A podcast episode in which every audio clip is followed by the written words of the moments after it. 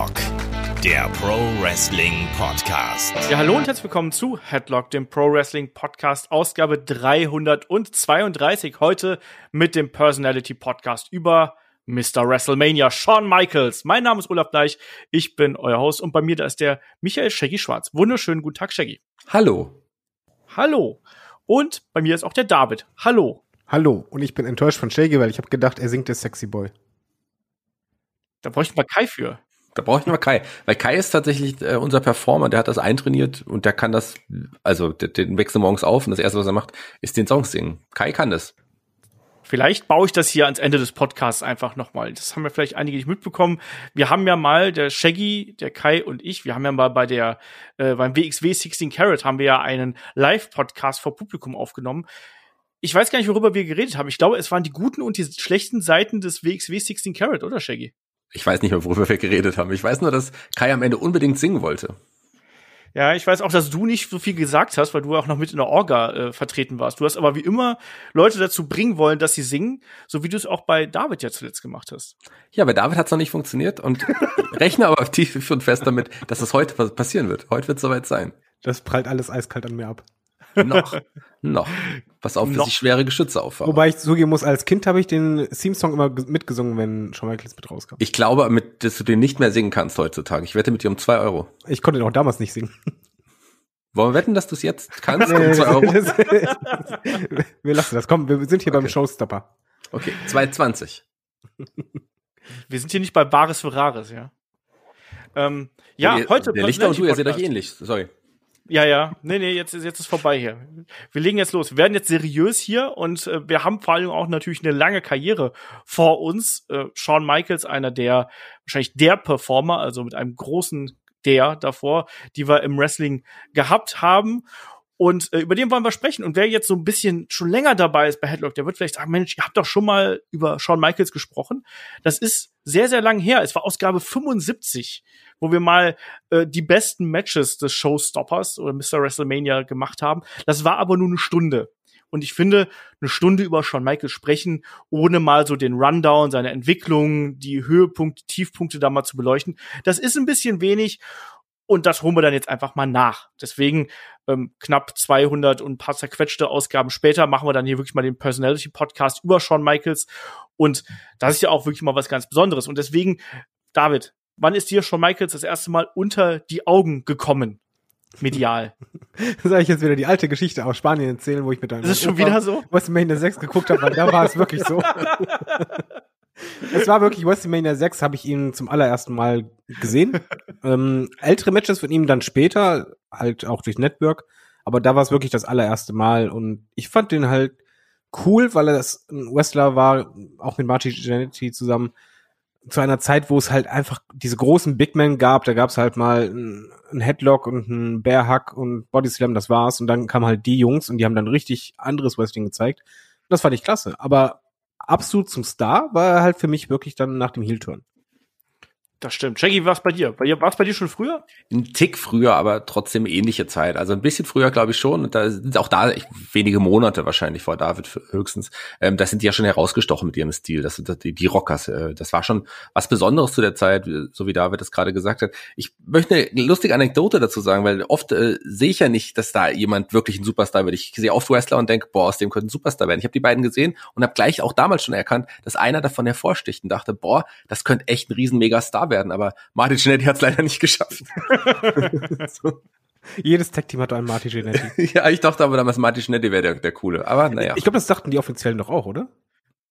Nee, nee, nee. Das war ist relativ schnell klar geworden, dass Martin Jannetty nicht der sein wird, der hier die große Singles-Karriere bekommen hat. Das war schon Shawn Michaels von Anfang an. Aber was auch später rausgekommen ist, dass gerade ein Vince McMahon gar nicht so begeistert gewesen ist über einen Shawn Michaels und darüber, dass der dann auch ja gerade in der Mitte der 90er dann so gut angekommen ist. Der hat auch dann phasenweise sogar mal gesagt, dass so ein kleiner Kerl wie ein Shawn Michaels wird nie im Leben Champion bei seiner Promotion werden. Das hat er so 92, 93, 94 herum gesagt sollte dann später dann doch ein bisschen anders werden, sagen wir es einfach mal so.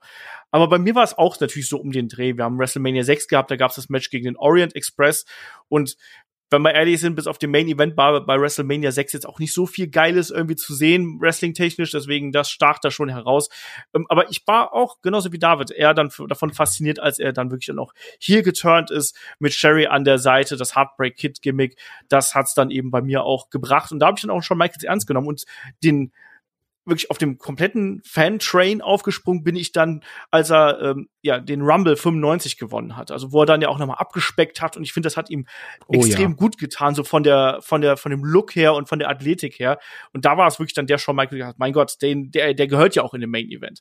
Ähm, weil dazwischen hat er auch so Phasen gehabt, wo er wirklich äh, ziemlich außer Form gewesen ist. Da kommen wir dann gleich auch noch zu. Aber ja, auf jeden Fall jemand, über den man viel sprechen kann, aber wie immer bei den Personality Podcasts fangen wir da natürlich ganz weit vorne an und das ist natürlich die Geburt.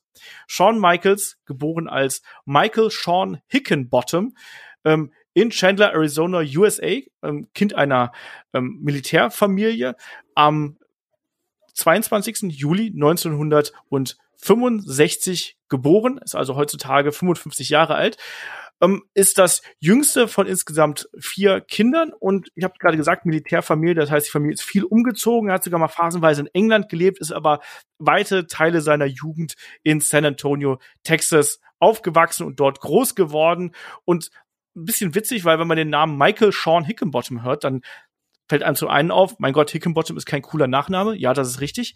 Zum anderen aber auch, dass er ja quasi seine Vornamen einfach gedreht hat. Also aus Michael Sean wurde Sean Michaels. Und das liegt daran, dass ein äh, Shawn Michaels äh, eigentlich auch als Kind nie besonders seinen Vornamen gemocht hat. Er mochte den Namen Michael nicht. Shaggy ja, aber Michael. Ja, also ich kann das absolut nicht nachvollziehen. Der hat schon so einen schönen Namen und dann will er ihn nicht annehmen. Äh, okay, aber Sean ist auch ein cooler Name. Da hat sich gedacht, warum nicht? Sean hießen vielleicht auch weniger. Der ist ja auch in der Zeit hießen ja viele Michael oder Michael. Hat sich wahrscheinlich gedacht, ja, mein zweiter Vorname ist vielleicht ein, zur Zeit im Moment ein bisschen cooler. Nutze ich doch den. Warum nicht? Und so haben wirklich alle Sean zu ihm gesagt. Der klingt ja auch cool. Ich muss euch mal auch jetzt, das ist Wahrheit. Ähm, damals habe ich festgelegt, soll ich mal irgendwann einen Sohn haben, möchte ich den Sean nennen, weil ich den Klang so cool fand.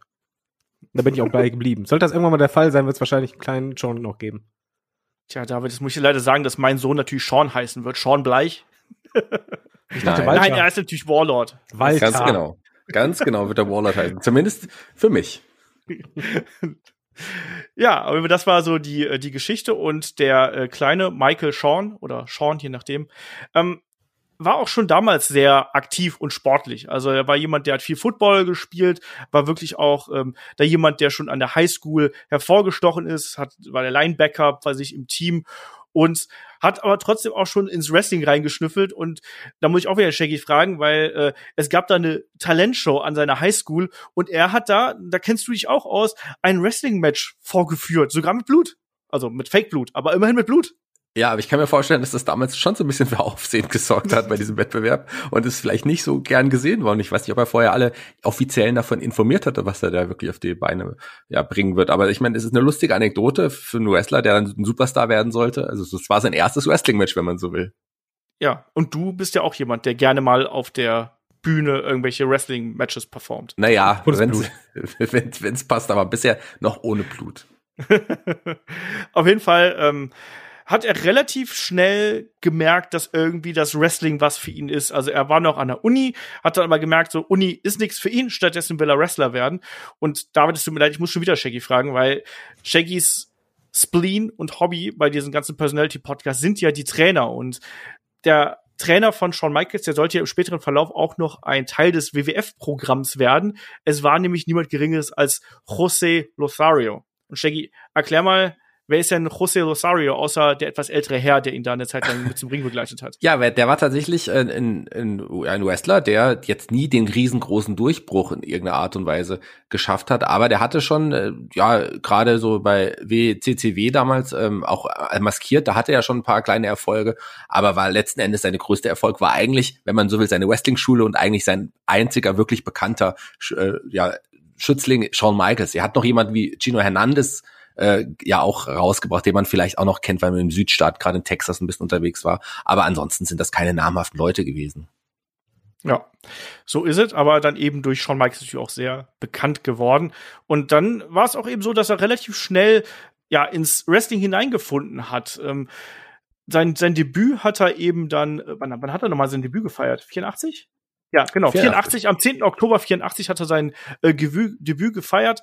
Ähm, sein äh, erstes größeres Match war dann gegen äh, Art Cruz bei der äh, ja, NWA mit South Wrestling damals. Und da muss man sagen, es hat anscheinend sehr viele Leute beeindruckt, wie dann eben ein damals ähm, 19-jähriger Shawn Michaels sich präsentiert hat, weil alle haben irgendwie gedacht, Mensch, der ist doch schon länger dabei. Also da hat wohl sehr, sehr viel gestimmt, weil normalerweise erstes Match ist eher so hm, schwierig, lässt man sich eher so von den Veteranen leiten. Hier hat er dann wohl tatsächlich schon hervorgestochen und hat unter anderem auch einen Terry Taylor hier sehr beeindruckt und hat dann sehr schnell auf sich aufmerksam gemacht. Deswegen kann man hier auch wirklich so ein bisschen durch seine Frühzeit hindurch hopsen quasi.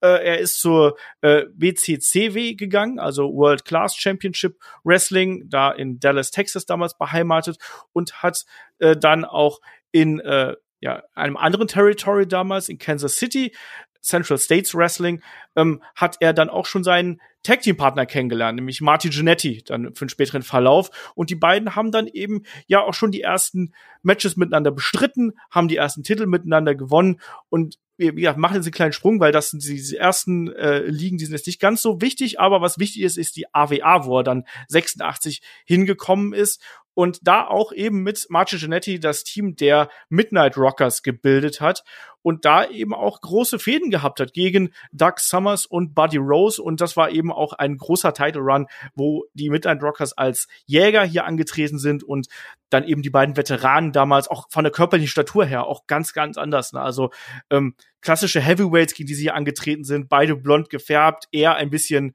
ich sag's mal, korpulent. Und am Ende war es dann eben so, dass die Midnight Rockers sich hier dann auch die AWA World Tag Team Championships hier umschnallen durften. Und das Witzige war, dass natürlich wie das immer so ist, gerade die AWA ist ja bekannt dafür, dass da ähm, ein Vince McMahon ein sehr, sehr waches Auge drauf gehabt hat und sehr viel Talent zur damaligen Zeit abgezogen hat. Und das war eben auch damals schon der Fall, dass dann ein Shawn Michaels und auch ein Martin Jannetty, die Midnight Rockers, schon 1987 hier das erste Mal ja auf den Radar von WWF gekommen sind. Aber sie haben ein Match bestritten und dann gab es eine, ja, eine Gegebenheit in einer Bar, nenne ich mal, eine von vielen in Shawn Michaels Karriere. Und dann waren die beiden schon nach zwei Wochen bei der WWF wieder entlassen schwuppsiwupps. Manchmal geht's so schnell. Das wusste ich auch nicht. Das habe ich auch aus dem Vorfeld der Recherche hier rausgefunden. Finde ich eine ganz witzige Anekdote. Die sind dann nochmal zurück zur AWA gegangen und sind dann ein Jahr später ähm, zurück zur WWF gekommen und dann sind sie auch erstmal da geblieben. Shawn Michaels ja auch hier und damit äh, Pausen dazwischen. Martin Giannetti diverse Male entlassen worden und wieder eingestellt worden. Da werden wir heute auch noch drüber sprechen, weil natürlich die Zeit mit den Rockers ist hier äh, sehr bekannt. Der Name äh, Shawn Michaels, der geht übrigens auch noch ganz weit zurück äh, Richtung ähm, ja, Training mit äh, José Lothario damals. Und ja, hier war es dann eben so, dass natürlich erstmal, wir kennen die Sache mit den Namen. Der Name Midnight Rockers war natürlich jetzt schon besetzt quasi, den kannte man aus der AWA, deswegen hat man den Namen einfach ein bisschen gekürzt. Da wurde dann zum Glück kein Vorname weggestrichen, wie man das heutzutage so gerne hat, sondern es wurde äh, das Midnight gestrichen, deswegen waren dann Shawn Michaels und Marty Jannetty ähm, die Rockers. Und David, was hat denn die Rockers damals ausgemacht? Was war das so, was, was hat das für dich ja gerade als jungen Menschen, als, als, äh, als Kind dann ja auch so attraktiv gemacht? Es war vor allen Dingen die Art des Wrestlings. Man muss dazu sagen, die Walkers, das war halt eigentlich kein kreatives Gimmick, weil zu der Zeit gab es halt vier Milliarden Walkers gefühlt im Wrestling-Business. Alle hatten die bunte Bändchen. War ja auch die Zeit, wo ein Warrior nach oben kam und auch andere, die halt ähnlich aussahen. Und eigentlich das Gimmick war nichts Besonderes. Es war halt einfach äh, eine junge Truppe, die eine jüngere Zielgruppe angesprochen hat. Äh, die hatten einen guten Theme-Song, aber der auch eigentlich generisch war.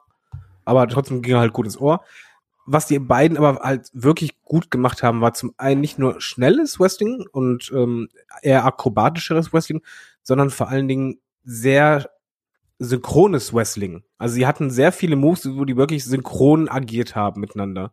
Und das fand ich halt damals schon sehr beeindruckend, dass sie halt was Simples heutzutage normal ist, aber halt ein, ähm, ein Dropkick absolut synchron zeitgleich von beiden ausgeführt wurde das war halt was anderes. Das hast du so eigentlich nicht zu der Zeit gesehen.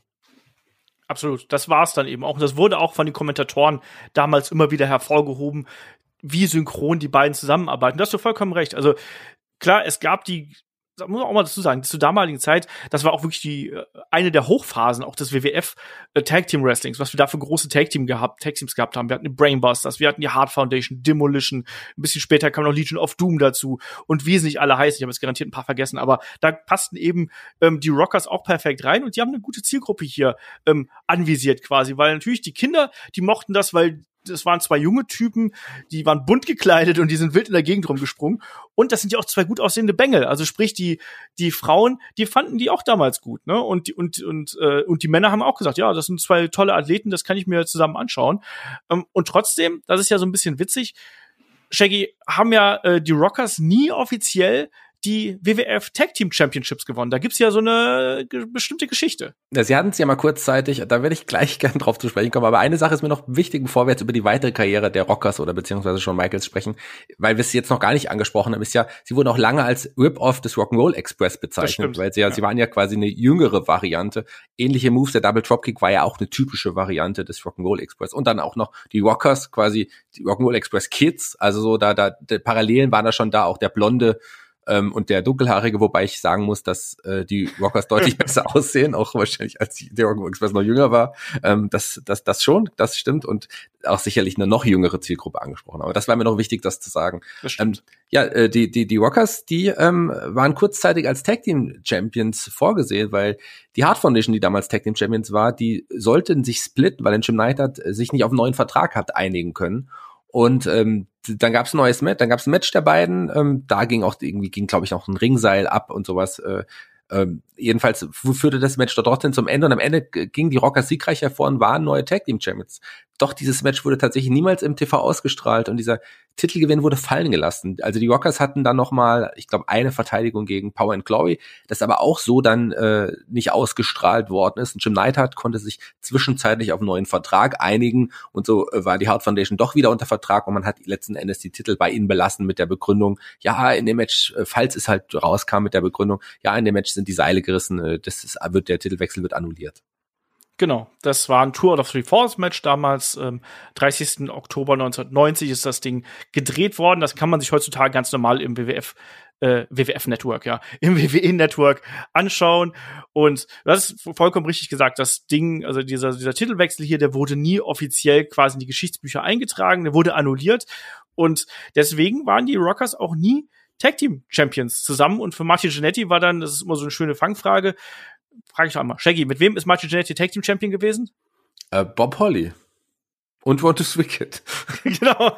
mit beiden, oder? Weil nicht mit beiden, sondern nee, ich glaube, ich weiß es nicht. Mit Bob Holly nicht, oder? Nee, ich weiß nicht. Also mit One Two Three Kid ja, aber mit Bob Holly nicht, weil Bob Holly und der One Two Three Kid waren mal Champion. Genau, so rum dachte ich drei, die sind doch. ist doch alles dasselbe. Ja.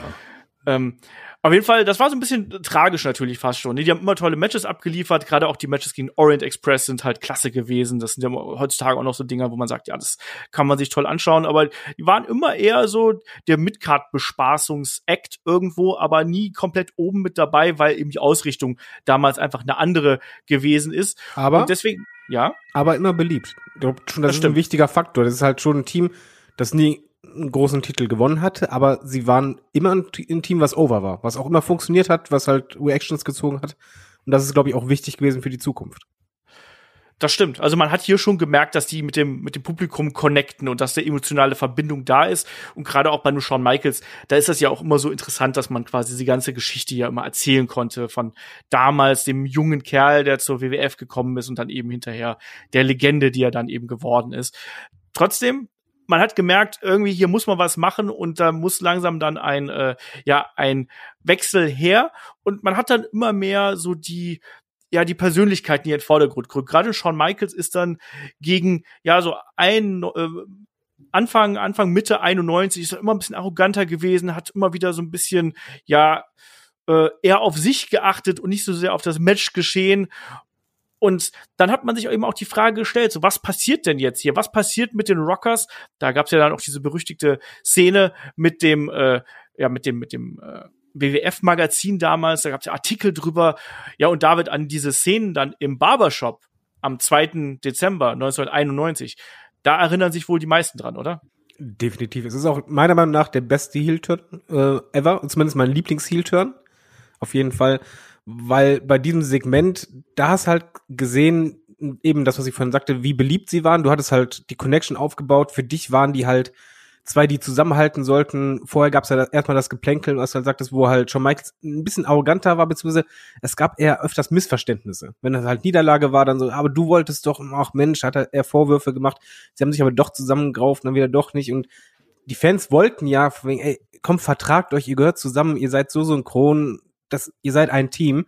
Und dann gab's halt den Superkick gegen Genetti und anschließend halt, wo er den durchs äh, Glasfenster wirft, was im Übrigen echtes Glas war was ich auch nicht wusste, was halt äh, äh später in der Doku gesagt wurde, wo Janetti sich ja auch geschnitten hatte und dann echt da drüber hing und das war einfach so unwirklich, weil du wolltest als Fan eigentlich genau das Gegenteil von dem, was passiert ist. Und ich war damals als Kind komplett schockiert, weil es einfach so, nein, ihr, ihr sollt doch die Gurten sein. Was machst du denn da? und das hat super funktioniert, die Umsetzung war toll und es war halt einfach genau das, was du als Fan brauchst, was Emotionales, visuell einfach auch fantastisch und es war auch von der Härte her etwas, was du halt so auch nicht so oft siehst. Zumindest in der genau. Zeit. Also das war halt einfach heftig, wo du den durchs Glas geworfen hast. Du hängst einfach nur so, das kann es nicht wahr sein. Genau, das war's dann eben auch. Das war ein Schocker. Damals Blut ja sehr, sehr selten eingesetzt und äh, ja fast schon No-Go irgendwo und dann eben auch in dieser Härte.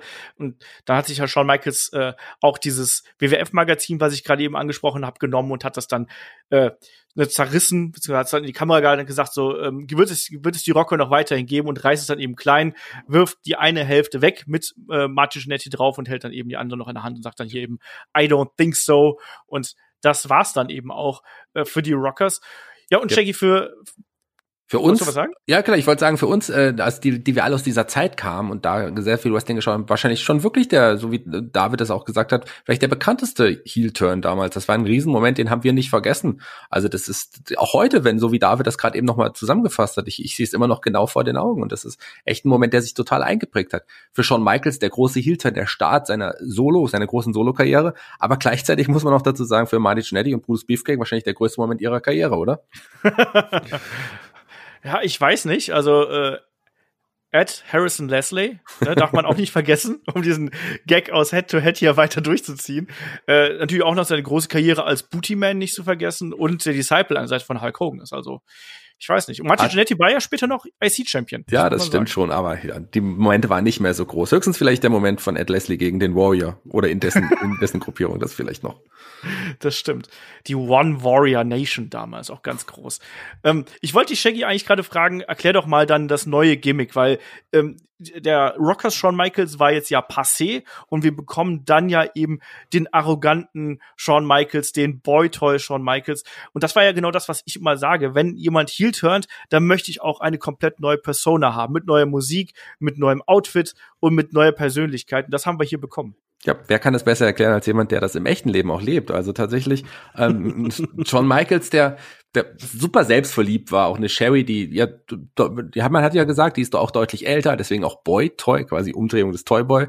Ähm, und das hat schon irgendwie gepasst. Und dann diese Musik von, äh, diese, diese äh, Sexy Boy Song, damals noch von Sherry auch performt, das war schon ein ganz, ganz neuer Shawn Michaels, der jetzt auch gezeigt hat, so die Zeit der Rockers ist vorbei. Ich liebe mich mehr, als ich jemals irgendwie dieses Team geliebt habe, denn ich bin einfach der Beste und ich bin der kommende Star und schaut mich an. Alle Frauen stehen auf mich. Und äh, das, man hatte dieses Gimmick schon auch immer mal ähnlich, diese arroganten Heels, aber John Michaels hat das perfekter verkörpert als fast jeder andere. Ich habe das einer, ich gab schon in der Zeit einen, aber einer der besten Heels dann überhaupt, die, die, die, die so rauskamen. Ganz neue Persona schon Michaels und ich habe mich super unterhalten gefühlt.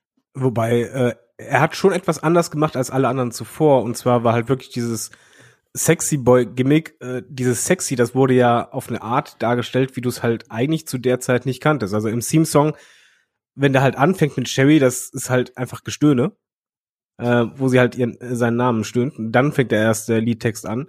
Und genauso wie beim Entrance im Ring, wenn er sie halt an den Haaren packt und auf dem Boden halt quasi drückt, äh, das ist halt alles schon sehr sexualisiert.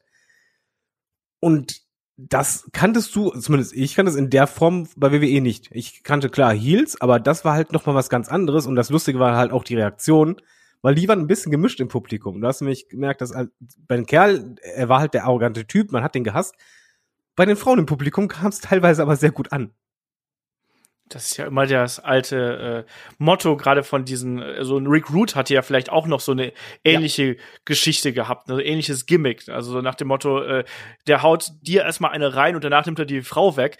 So in der Richtung, glaube ich, ist das hier eben auch gedacht gewesen. Und Sherry, die dann ja auch sehr oft äh, den Spiegel noch mitgebracht hat, damit sich da eben ein Shawn Michaels drin ja anschauen konnte, posieren konnte.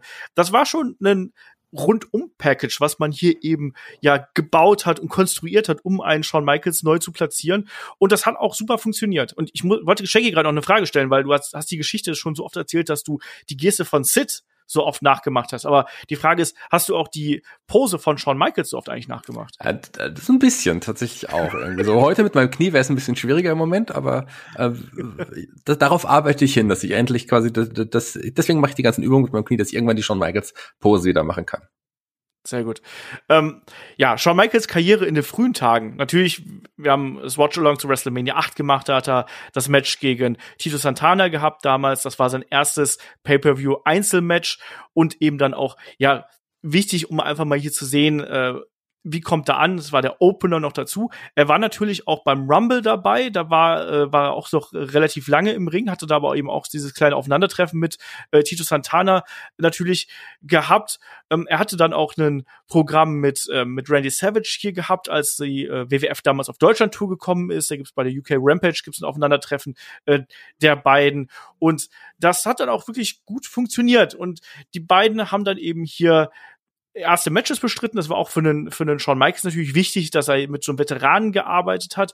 Er hatte auch parallel dazu quasi schon erste Matches gegen einen Bret Hart gehabt. Da gab's auch, weil viele denken ja WrestleMania 10 so, das war das erste Leitermatch bei WWF.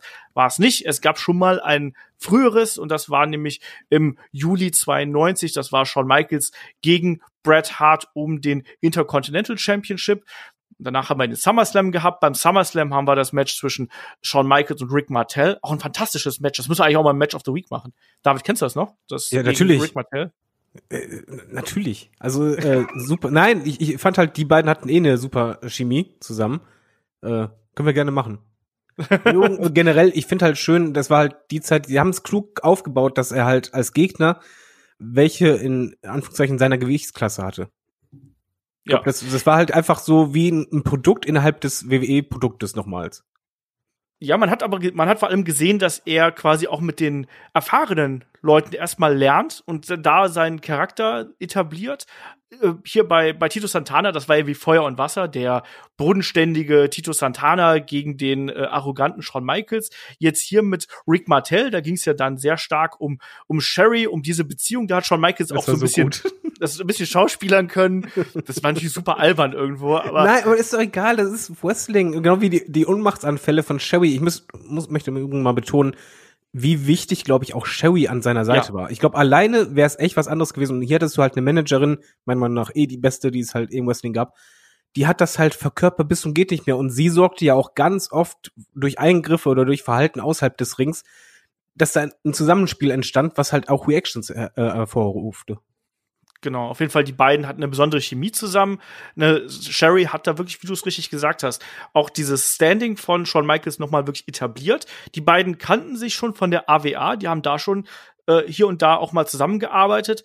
Und das war eben auch wichtig, dass da so eine etablierte Figur wie Sherry an der Seite von Shawn Michaels steht. Und das hat ihm extrem geholfen. Und sie muss wohl auch jemand gewesen sein, die backstage extrem hilfreich gewesen ist ähm, und immer wieder Tipps gegeben hat. Und die Zusammenarbeit zwischen den beiden war ja auch äh, dementsprechend sehr gut wir sind jetzt im Zeit beim SummerSlam 92. SummerSlam 92 hatten wir letztens auch ein Match of the Week. Äh, British Bulldog gegen Bret Hart hat der British Bulldog gewonnen, aber wir wissen, naja, sagen wir es mal vorsichtig, dem ging es damals nicht so gut und der sollte dann ja auch relativ schnell den Titel wieder verlieren, nämlich eben an jenen Shawn Michaels, was äh, für mich damals super überraschend gekommen ist, weil ich habe gedacht, der British Bulldog, der wird jetzt erstmal der neue Held werden, aber da gab es ja dann, wie gesagt, die äh, ja die Probleme backstage, dass der British Bulldog ja dann auch kurze Zeit später die äh, Promotion wieder verlassen hat, genauso wie der Warrior ja ebenfalls. Und dann hatten wir eben einen Shawn Michaels, der Intercontinental Champion gewesen ist, hat beim äh, Saturday Nights Main Event Nummer 31 hier im November 92 hat er den Titel von dem British Bulldog gewonnen und dann ging es weiter Richtung Survivor Series. Und da kam ein Match, das kam für mich ein bisschen aus dem Nichts, weil da hatten wir dann auf einmal ja Champion versus Champion, Bret Hart gegen Shawn Michaels, Intercontinental Champion gegen WWF Champion und das war tatsächlich aus der Not geboren. Also das war so ein bisschen aus der Not heraus geboren, dass äh, man bestimmte Talente gerade nicht hatte. Man musste da eben so ein bisschen rumswitchen irgendwie und dann hat man gesagt, gut, wir äh, machen das eben äh, so, aber Shaggy, auch zur damaligen Zeit, da hatten wir dann eben aber auch schon den Bruch zwischen äh, Sherry und Shawn Michaels und vor allem auch das Comeback von Marty Jannetty. Ganz richtig. Also es war sowieso so, dass der Charakter Shawn Michaels seine Managerin Sherry nie gut behandelt hat. Der hat sich auch schon ein bisschen rumgeschubst und von oben herab behandelt. Der war halt auch ein Macho und irgendwann gab es dann den Split, irgendwann hatte Sherry genug und sie hat dann auch andere Leute gesucht, die sie dann auch ja quasi gegen Shawn Michaels gestellt hat. Ähm, ich erinnere mich auch noch an eine, eine als sie beim Match an der Seite von Tatanka stand irgendwie gegen gegen äh, Shawn Michaels. Aber sie brachte quasi auch laut Story einen äh, Martin Schneddy zurück und äh, da sollte es dann auch ja äh, Champion-Titelwechsel geben. Das war aber noch ein bisschen später. Ähm, sie, hat, hat doch erstmal den Spiegel noch abbekommen. Stimmt, das war genau. Genau, das war nämlich so, da, genau, da war es nämlich so, äh, dass ein äh, Shawn Michaels wieder im Ring äh, posiert hat und dann äh, tauchte plötzlich äh, hinter ihm ein äh, Martin Giannetti auf und im Spiegel und dann gab es erstmal die Aktion gegen Shawn Michaels, die Attacken gegen Shawn Michaels, der wiedergekehrte betrogene Martin Giannetti äh, sucht jetzt hier Rache und dann hat er sich ja auch die äh, den Spiegel geschnappt und wollte damit Shawn Michaels äh, niederschlagen und Shawn Michaels ein äh, Macho in Anführungsstrichen, äh, der er nun mal ist, hat dann ja Sherry dazwischen gerissen und dann hat sie nämlich den Spiegel abbekommen. So war das. Und das war dann der Split, der endgültige zwischen äh, Sherry und eben Shawn Michaels und Shawn Michaels damals noch IC-Champion. Gehen wir weiter zum Rumble 93. Da haben wir das Match gehabt zwischen Marty Jannetty und Shawn Michaels um die IC-Championship und dann äh, ist das aber hier eben ja auch nicht klar geendet, sondern äh, ich meine, das war, äh, nee, stimmt gleich, das hat, da, hat Shawn Michaels noch verteidigt, aber ähm, dann eben auch mit einer Sherry, die auch zurückgekommen ist und sich hier eben gezeigt hat und er an die Seite von Marty Jannetty gestellt hat. Ähm, das sollte ein bisschen dauern, bis das, äh, bis dieser Titelwechsel gekommen ist von ähm, Michaels zu Genetti, das war dann erst im Mai. Dazwischen gab es noch äh, diverse andere Matches. Shaggy hat es gerade angesprochen. Wir hatten das Match ähm, bei WrestleMania 9 geben wir gegen Tatanka zum Beispiel, was nicht funktioniert hat, so richtig, was ein ganz merkwürdiges Match gewesen ist. Da hat er ja auch dann phasenweise Luna an der Seite gehabt, was für mich auch überhaupt nicht funktioniert hat. Ähm, Generell da, war es ja die Zeit, wo man ihn eigentlich immer wie jemand beiseite gestellt hat. Genau, und aber das, also Luna hat irgendwie nicht so recht funktioniert, da wollte man halt einfach so ein Gegengewicht haben zur, zu Sherry quasi. Was dann spannender geworden ist, das war dann äh, im Nachgang von WrestleMania, da ist ja dann ein gewisser ja, Big Daddy Cool Diesel, damals nur Diesel, Kevin Nash mit dazu gekommen und den hat Shawn Michaels sich ja selbst ausgesucht. Also ich weiß gar nicht, ob ihr das wisst. Der, eigentlich war Kevin Nash damals noch bei der WCW unter Vertrag. Shawn Michaels war äh, dann zwischenzeitlich verletzt, hat sich äh, alte Tapes angeschaut und hat gesagt, Mensch, hier, also nicht alte Tapes, aber hat sich WCW angeschaut, hat gesagt, hier, den, den Typen, der, der, der wird doch super zu mir passen, so als Bodyguard. Und dann hat er eben rumgefragt, äh, wer kennt den, wer kennt den? Und Rick Steiner hat unter anderem dann den Kontakt hergestellt und eine Kevin Nash, der eigentlich noch unter Vertrag bei der WCW gewesen, hat gedacht, so, hör mal hier, ey, ich war hier Oz und Vinny Vegas und ich komme doch hier auf keinen grünen Zweig, ich glaube, ich will nicht mehr wresteln. Und hat dann quasi sein, äh, ja, sein, sein, äh, nicht seinen Rücktritt, aber hat gesagt, hier, ich will meinen Vertrag auflösen, außer ich gebe mir mehr Geld, das hat die WCW verneint. Ergo Kevin Nash ratzfatz wieder frei und ist dann quasi, obwohl er hinterrück schon in Verhandlungen mit der WWF gewesen ist, hat er seinen Vertrag auflösen lassen und war dann sehr, sehr schnell bei der WWF und die beiden, die beiden hießen ja dann auch später äh, The Two Dudes with Attitudes. Also das war der Beginn der Klick. Also Shawn Michaels hat quasi sich seinen besten Freund hier gesucht, weil er auch nicht gerade so die, ich sag's mal so, die allermeisten Freunde Backstage gehabt hat ne, weil er eben schon da ein bisschen schwierig gewesen ist, zur damaligen Zeit aber noch gut befreundet mit Bret Hart. Aber äh, auf jeden Fall hat er sich dann hier einen Kevin Nash gesucht, der war ein bisschen älter, die beiden sind sofort sehr, sehr gute Freunde geworden, sind zusammen gereist. Und das ist dann eben so eine Geschichte gewesen. Und ein Kevin Nash, ähm, auch eine wichtige Komponente hier in dem, was äh, ein Shawn Michaels damals darstellen wollte. Und in der Folge hatte Shawn Michaels hier unter anderem ja beim King of the Ring Matches gegen den Crush. Wir hatten beim SummerSlam das Match gegen Mr. Perfect, Kurt Hennig, was irgendwie zwar ein solides Wrestling-Match gewesen ist, aber eigentlich doch so ein bisschen hinter den Erwartungen zurückgeblieben ist. Also die haben, beiden haben später gesagt, vielleicht liegt es daran, dass wir eher Wrestler sind, die ihre Gegner gut aussehen lassen und äh, vielleicht haben unsere Stile da einfach nicht so geklickt. Das war auf jeden Fall so eine Geschichte, die da nicht ganz so funktioniert hat, wie man sich das vielleicht versprochen hat. Und ja, wie ging es dann weiter? Shaggy, hier war es dann eben auch so, dass äh, Shawn Michaels dann zwischenzeitlich auch noch mal wieder aus dem Verkehr gezogen werden musste. Nicht nur, weil er dann zwischenzeitlich den äh, IC-Belt an Marty Jannetty wieder verloren hat dann auch hinterher wieder gewonnen hat. Er hatte ja dann auch noch mal äh, mit einem kleinen Steroidskandal zu kämpfen gehabt. Ja, äh, er hat den äh, also er hat den Titel gewonnen bei dem Debüt quasi von, von Kevin Nash als Diesel damals. Hat er genau. nicht zurückgeholt. Zurückgewonnen, genau. Genau, da hat er sich zurückgeholt auf jeden Fall. Aber auch hier hat man nie genau dann war, erfahren, was der genaue Grund war, weil eigentlich äh, es wird ja gerüchtet, dass das der Steroidskandal war. Aber so ganz offiziell ist es nie bestätigt worden, Olaf, oder? Nee, er selbst sagt ja, dass, äh, also er ist durch eine, ähm, durch ein, wie sagst man es denn, durch eine, durch einen Dopingtest quasi gefallen, ne, durch eine, ähm, und er hat äh, immer wieder abgestritten, dass er damit was zu tun gehabt hätte. Ähm, aber der Test ist nur positiv ausgefallen. Deswegen hat man ihm eben nahegelegt, so, du musst jetzt sechs Wochen hier raus ähm, und lass doch bitte den Titel hier. Und da hat er gesagt, so, nee, ich lass den Titel nicht hier. So, und deswegen hat er eben dann einfach den Titelgürtel mitgenommen, wie Shawn Michaels damals so äh, war. Hat dann zwischenzeitlich auch noch äh, ja andere Matches bestritten ähm, bei der äh, USWA, um wieder so ein bisschen in Ring-Shape zu kommen. Und dann ist er ja quasi für den Jerry Lawler bei der Survivor Series wieder eingesprungen und äh, war ja dann der Anführer der Ritter, was auch damals aus der Not geboren gewesen ist. Wer äh, die Sache mit Jerry Lawler, Shaggy haben wir ja auch schon mal besprochen, warum der bei der Survivor Series 93 nicht konnte. Ganz genau. Der konnte nicht wegen Verfehlungen, die sich dann aber als nicht richtig herausgestellt haben.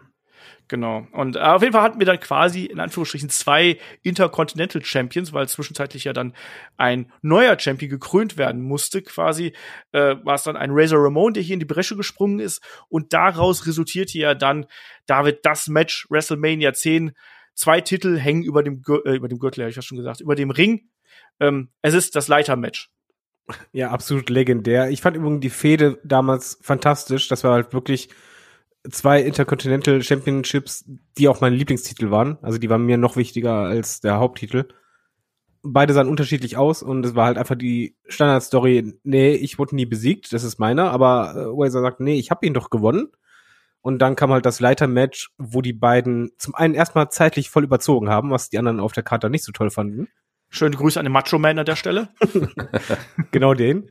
Aber zum anderen haben die halt abgerissen, sondergleichen. Die beiden waren ja auch befreundet schon zu dem Zeitpunkt. Genau. Und die haben dann einfach ein Match gezeigt, was eigentlich alle umgehauen hat. Natürlich, es gab halt vorher schon ein Leiter-Match. Wenn du es heute anschaust, würdest du sagen, ja, ist so nicht so spektakulär. Aber damals saßt du davor und du hast einfach nicht geglaubt, was für harte Nummern die halt machen. Und was beide auch super schafften, es war halt Spannung pur. Das war ein fantastisch, äh, fantastisches Match, was auch Razor Ramon extrem geholfen hat. Auf jeden für Fall, die spätere ja. Karriere. Aber es war auch direkt nach Motto, ja, ich, ich bin wieder da und eigentlich bin ich noch besser. Genau. Und also das war damals ein unfassbares Match einfach. Das ist bis heute legendär. Es war Match of the Week, äh, Match of the Week. Es war Match of the Week, aber es war auch Match of the Year natürlich. Hat fünf Sterne bekommen bei Melzer und so weiter und so fort. Also alle Ehren, die das Ding irgendwie bekommen kannte, hat es irgendwie erhalten. Äh, Shawn Michaels war danach aber auch angeschlagen, das muss man auch dazu sagen. Also in der Zeit hat er schon die einen oder anderen Blessuren gehabt. Man hat ihn dann so ein bisschen äh, versucht hier ja zu schonen, indem man das Heartbreak Hotel eingeführt hat. So eine so ein Talk-Segment ich weiß gar nicht, Shaggy, warst du ein Freund vom Heartbreak Hotel? Ach, ich war ein Freund von äh, so Talksegmenten generell schon. Also das Heartbreak Hotel, das hat jetzt nie für ein Highlight gesorgt. Oder hast du da irgendeine noch eine Erinnerung? Gab es da irgendeinen großen Engel? Ich kann mich ja nicht so richtig erinnern. Nur die Deko war lustig. Die Deko war super witzig. Die hat schon gepasst, ähm, dieses Sofa und so weiter. Aber ich mochte das hat da zwischen diesen Matches auch mal sowas zu sehen. Aber ich war nie der größte Fan des Heartbreak Hotels. Nein. Ja, vor allem passt es halt nicht zu ihm. Er war halt er konnte zwar gute Promos halten, aber war zu dem Zeitpunkt noch nicht so, dass er das eigentlich hätte tragen können. Ja, das ist irgendwie so das. Also es, es geht. Also ich finde, das, das sehe ich tatsächlich nicht ganz so das Problem, aber er war auf jeden Fall damals ein eindeutig interessanterer In-Ring-Performer, als er so ein äh, Interview-Host gewesen wäre. Da hat ein bisschen was gefehlt. Und man hat auch gemerkt, dass er dann lieber wieder in den Ring zurück wollte. Er ist ja dann noch Tag Team Champion mit äh, Big Daddy Cool Diesel hier an der Seite geworden. Die haben damals den Champion-Titel gegen die Head Shrinkers gewonnen. Ich habe fast Headbangers gesagt. Ähm, die Headshrinkers waren es damals. Ähm, ja, waren dann kurzzeitig Doppel-Champions. Wir sind jetzt beim SummerSlam 94 äh, inzwischen angelangt. Ähm, da hat Diesel ja seinen Intercontinental-Titel gegen Razor Ramon verloren, weil Shawn Michaels ihn versehentlich einen Superkick verpasst hat. Na, na, na. Und das war natürlich dann auch so der Start der Storyline und der Split zwischen den beiden. Ähm, der ist dann ja auch ähm, in Richtung Survivor Series ist ja auch immer dann eingetreten. Ähm, da hat ja erst Diesel super dominant gekämpft und dann äh, hat er dann eben, äh, hat dann schon Marquez ihn wieder getroffen und dann gab es ja den Streit. Ähm, ja, und dann eine Nacht später ist ja dann ein äh, Kevin Nash ja dann auch Champion geworden und Shawn Michaels, wie gesagt, der Split war da, hat dann beim äh, SummerSlam 95 dann äh, auch, äh, Quatsch, beim SummerSlam, beim Royal Rumble 95 natürlich Oh ja. das Ding hier gewonnen und David, da hat er sich dann auch gezeigt. Er war kurzzeitig weg und war dann danach auf einmal ein ganz anderer, also körperlich und auch von den Aktionen her. Das war eine Metamorphose, die er durchgemacht hat, oder? Ja, du hattest es vorher angemerkt und jetzt war es halt wirklich so, ich beschreibe es halt immer so, bei den 80er oder 90er Western, wo ich denke persönlich, ja, die haben irgendwas genommen, die wirkten halt immer ein bisschen aufgebläht und auf einmal kam er immer noch definiert, eigentlich noch definierter, aber deutlich schmaler und athletischer äh, einfach heraus. Und diese Athletik hat er ja auch im, im Rumble-Match gezeigt, äh, mit dem Finish, was auch legendär ist im Übrigen. Im Übrigen, wo wir jetzt schon sind, wir haben jetzt erstmal, wir sind ja noch am Anfang der Karriere, wir haben WrestleMania 10, das Leitermatch, was legendär ist. Dann haben wir das Royal Rumble Finish hier, wo er sich an den Seilen hält und mit einem Fuß und das halt natürlich noch dramaturgisch noch auf die Spitze treibt mit, oh, fast berührt der zweite Fuß doch den Boden. Und das ist wieder ein legendärer Moment. Und er war halt ein deutlich schlankerer und ich finde auch, das ist, in dem Moment wurde er für mich auch, wie du halt sagst, ist wie eine Metamorphose zum Star. Das, das war der Shawn Michaels, irgendwie hat er sich da gefunden. Das war der Shawn Michaels, den ich halt sehen wollte. Irgendwie, er, sah halt auch anders aus als die anderen und genau das unterstrich halt auch seine Art von Wrestling. Und er wurde dadurch auch ein bisschen, wie soll man sagen, ein bisschen schneller. Ein bisschen schneller und hier auch natürlich so diese ähm, Bedeutung, die hat man damit auch nochmal unterstrichen, dass er die Nummer eins gewesen ist, die hier in den Ring gekommen ist. Also nicht nur das Finish, sondern eben auch, Ja. er war Nummer eins und hat den gesamten Rumble überstanden gegen so talentierte Leute wie Quang, Timothy Well, wenn man sich den Namen anguckt. Es war nicht der beste Royal Rumble, aber Aber man muss aber sagen, es war ja ein- eins und zwei. Es war ja noch Nummer zwei, war noch British Bulldog. genau das, ja. Die beiden haben das komplett bis zum Finish durchgezogen, etwas, was du so nicht kanntest. Und das war auch dort, wo die Regel ja rauskam, wegen beide Füße müssen den Boden berühren. Genau. Ja, und das, war halt stimmt. einfach Drama pur. Es war halt nicht spektakulär, aber die Endphase damals, ja, ich erwähne mal wieder, Jugendzentrum, huiuiui, da, da standen wir aber alle. Ihr habt das Wichtigste, das absolut Wichtigste überhaupt vergessen. Ich das- bin ganz irritiert, dass ihr das gar nicht angesprochen habt, weil bei diesem Rumble ging es ja nicht Das um irgendwas. Es ging um die Dienste von Pamela Anderson. Das habt ihr total, das habt ihr total Das war vergessen. damals wirklich eine große Nummer. Ich, mein, jetzt, ich rede jetzt nicht von Oberweite, sondern halt einfach, die war halt wirklich ein Star. Sowohl als auch. Ja, sowohl als auch. Und es passt halt auch da wiederum zum Heartbreak Kid. Wobei sie natürlich ein bisschen ver verloren wirkt, aber halt die Endpose, sie hinter ihm, uiuiui, das war schon äh, eine Hausnummer. Ja, und dann haben wir eben einen äh, Kevin Nash Diesel gehabt, der als Champion Richtung WrestleMania 9 ging und ja dann auch hier die Pamela Anderson, den guten Shawn Michaels, erstmal ausspannt. Das muss man ja auch sagen, weil Shawn Michaels ist ja nicht mit ihr zum Ring gekommen, sondern es war ja, glaube ich, Jenny McCarthy, wenn ich mich nicht komplett Genau. äh, irre. Die, zu der Zeit auch ein Playboy war im Übrigen gen- quasi, es hieß, sie würde die zweite Pamela Anderson werden. Also in Amerika war das wirklich medial was ganz Großes. Die war von Beverly Hills 90210, ne? Äh, Jenny McCarthy war von MTV, Moderatorin. Ah, okay. Wer, wer, wer, war, die nicht bei, war die nicht auch bei Beverly Hills? Egal. Es kann sein, dass sie da mal eine Rolle gespielt hat. Aber tatsächlich war die auch ziemlich bekannt und das ist auch ein großer Coup gewesen. Die war letzten Endes war, die war ja auch lange jetzt mit Jim Carrey verheiratet. Also ich fand, auch das war eine Bereicherung, fand ich total witzig. Warum lacht ihr denn schon wieder, wenn ich über Frauen Ich- rede? Äh, Weil es ist auch eine große Kuh gewesen. Es, es ist ein großer Kuh gewesen. Hab ich doch gesagt. ich will nicht, dass das hier irgendwie äh, falsch verstanden wird. Nicht, dass Jenny McCarthy eine große Kuh gewesen ist, sondern diese ganze Geschichte der Verpflichtung war ein großer Kuh. Dann sage Ähm, ich nichts mehr dazu.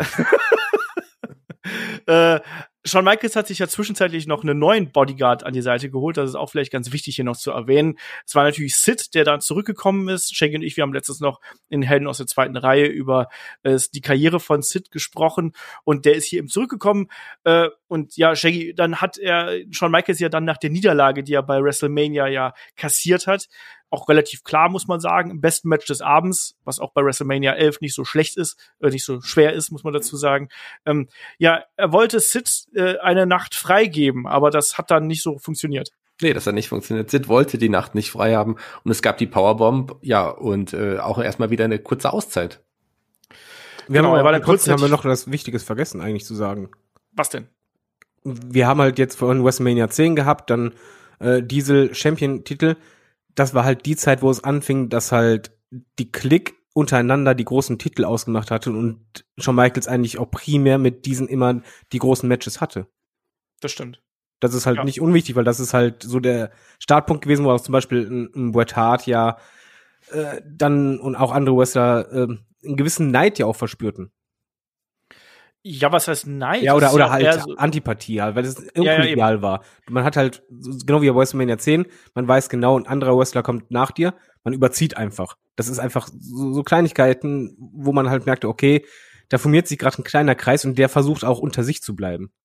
Ja, das auf jeden Fall, weil wenn man so ein bisschen zurückgeht, gerade zu 92, da waren Bret Hart und Shawn Michaels waren da noch gute Kumpels, um es mal so zu sagen. Aber ein Shawn Michaels war eben zur damaligen Zeit auch schon recht anstrengend. Das sagt er ja selbst, dass er da nicht gerade der einfachste Mensch gewesen ist, oft ausgegangen, viel Ego, viel Party, all das, was dazugehört. Auch, wir haben gerade diese Metamorphose durchgesprochen. Das hing auch damit zusammen. Also auch deswegen auch dieser Steroid-Skandal, in Anführungsstrichen, diese, dieser durchgefallene Steroid-Test.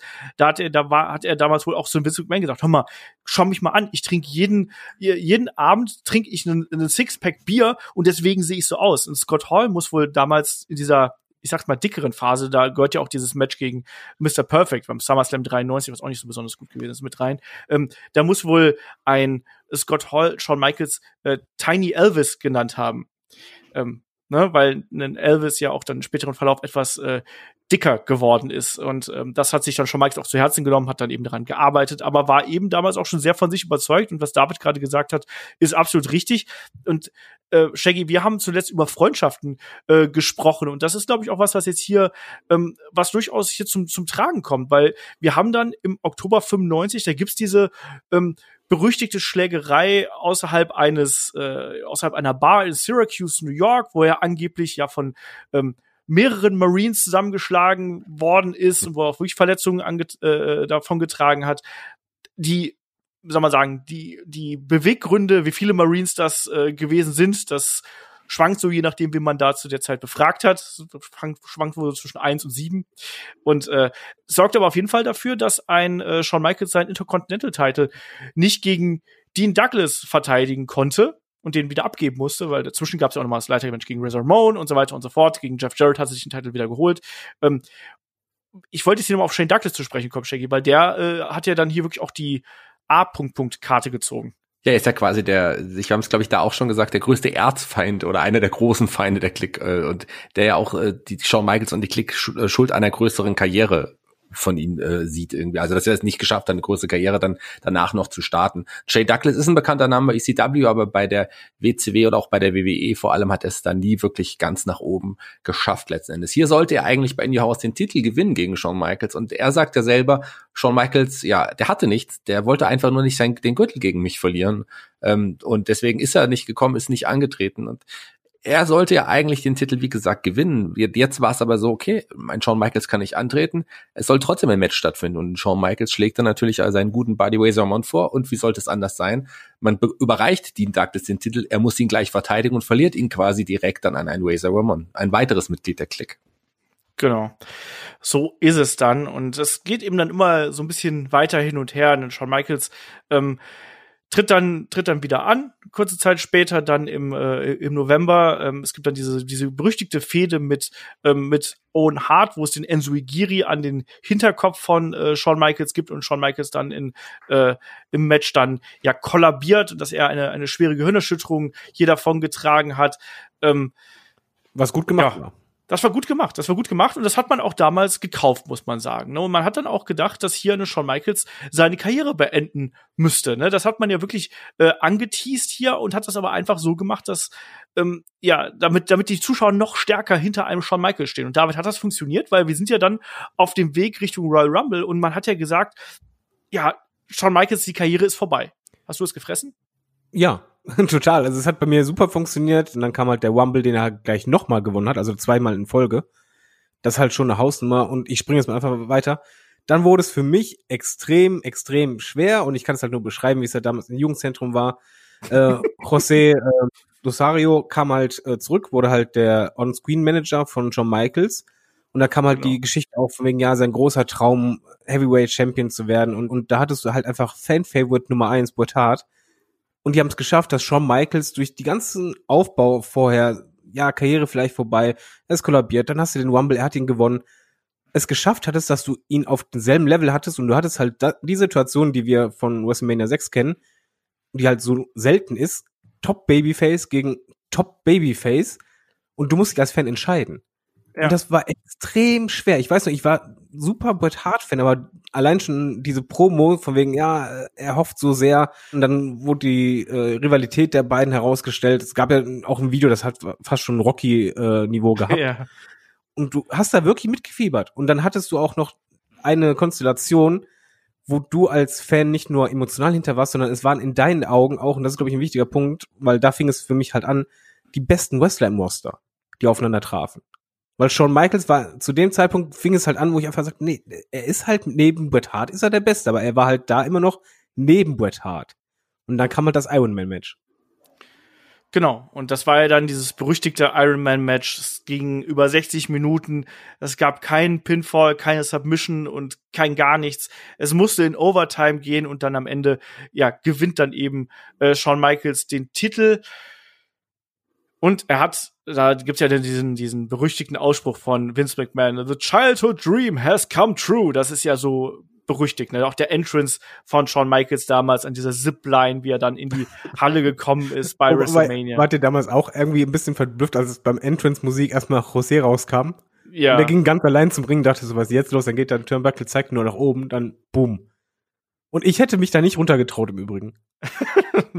nee, ich mich auch nicht. Äh, Ich fand, ich fand ohnehin diesen, äh, die ganze Sache mit dem, mit dem José Lothario, der hat überhaupt nicht für mich gepasst. Also, das, der, hat- der hat doch einem Shawn Michaels in Sachen Charakterprofil überhaupt nichts gebracht zur damaligen Zeit, oder? Im Gegenteil, der hat ihm noch was genommen. Also ich würde fast sagen, das war die langweiligste Shawn Michaels Zeit überhaupt mit ihm als Manager. Und das, ich, der hat ja auch überhaupt, der hat ja auch keinen Charakter oder kein Charisma gehabt. Also ich meine, mag sein, dass es ein guter Trainer war, hat zumindest Shawn Michaels trainiert, aber Ja, aber es, es ähm, ging nur, nur um Sympathie. Ja, aber hat das. Sympathie gebracht? Das Ja, war so ein ohne alter Mann, Ende. der, also bei mir hat es nicht funktioniert, bei Olaf auch nicht.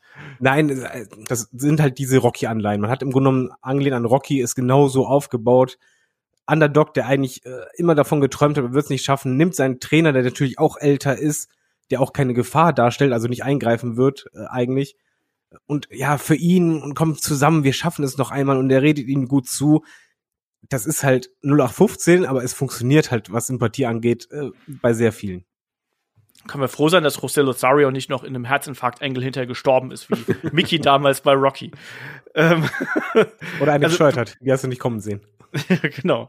Ähm, für mich hat es überhaupt nicht funktioniert. Sage, sage ich auch so ganz knallhart. Auch der, äh, dieser Babyface-Run von Shawn Michaels dann als Champion eher schwierig. Da gab es ja dann die Matches gegen einen äh, Mankind zum Beispiel damals, was ein hervorragendes Match gewesen ist. Dann beim SummerSlam hatten wir das Match gegen einen ähm, Vader beispielsweise. Äh, trotzdem war das irgendwie alles nichts Halbes und nichts Ganzes. Es war natürlich jetzt auch echt eine schwierige Phase bei der äh, WWF. Das muss man auch irgendwo äh, sagen. Ähm, auch hier, wir hatten um den Rückbezug auf die Klicks zu führen. Ähm, zu der Zeit, äh, im Mai, gab es auch den berüchtigten Curtain Call. Da haben wir auch schon diverse Male drüber gesprochen. Also wo Kevin Nash und äh, Scott Hall ihren Abschied gefeiert haben und dann eben äh, Triple H und äh, Shawn Michaels dann eben, äh, es gab ein, äh, Tag Team Match im Madison Square Garden und da haben sich die vier hinterher umarmt als Abschied und das kam dann eben auch nicht gut an und war eben ein sehr großer Bruch des K-Fape, was damals äh, ja noch sehr aufrechterhalten worden ist. Weißt Und du, was ich da immer frage? Ja. Muss ich mal kurz einwerfen, weil das fragt mich jedes Mal. Es gibt nur ein einziges Video. Es gibt keinen anderen Winkel, es gibt nur ein einziges Ja. Video. Und ich frage mich, ob derjenige, der das damals aufgenommen hat, einfach mal irgendwann realisiert hat, von so, wow, ich habe hier gerade Geschichte aufgenommen und zwar als einziger Mensch auf der ganzen Welt. Weil Ich das ist glaube, halt legendär. Es gibt nur dieses eine wackelige Video. Ja, ja. Ich, ich glaube, dass dieser Typ tatsächlich auch in Kontakt mit der WWF gewesen ist, dass die ihm quasi auch das Material abgekauft hat. Ähm, da bin ich mir relativ sicher, weil ja WWF inzwischen ja auch, wenn du Shawn Michaels suchst irgendwie dabei auf WWE.com, da findest du das unter anderem auch oder The Click. Da findest du diese wackeligen Bilder, die da jemand mit einer, ich weiß nicht, was von der Kamera aufgenommen hat, die gibt's da eben auch, ja. Auf jeden Fall können wir sehr glücklich sein, dass wir das sehen konnten. Genau, genau das.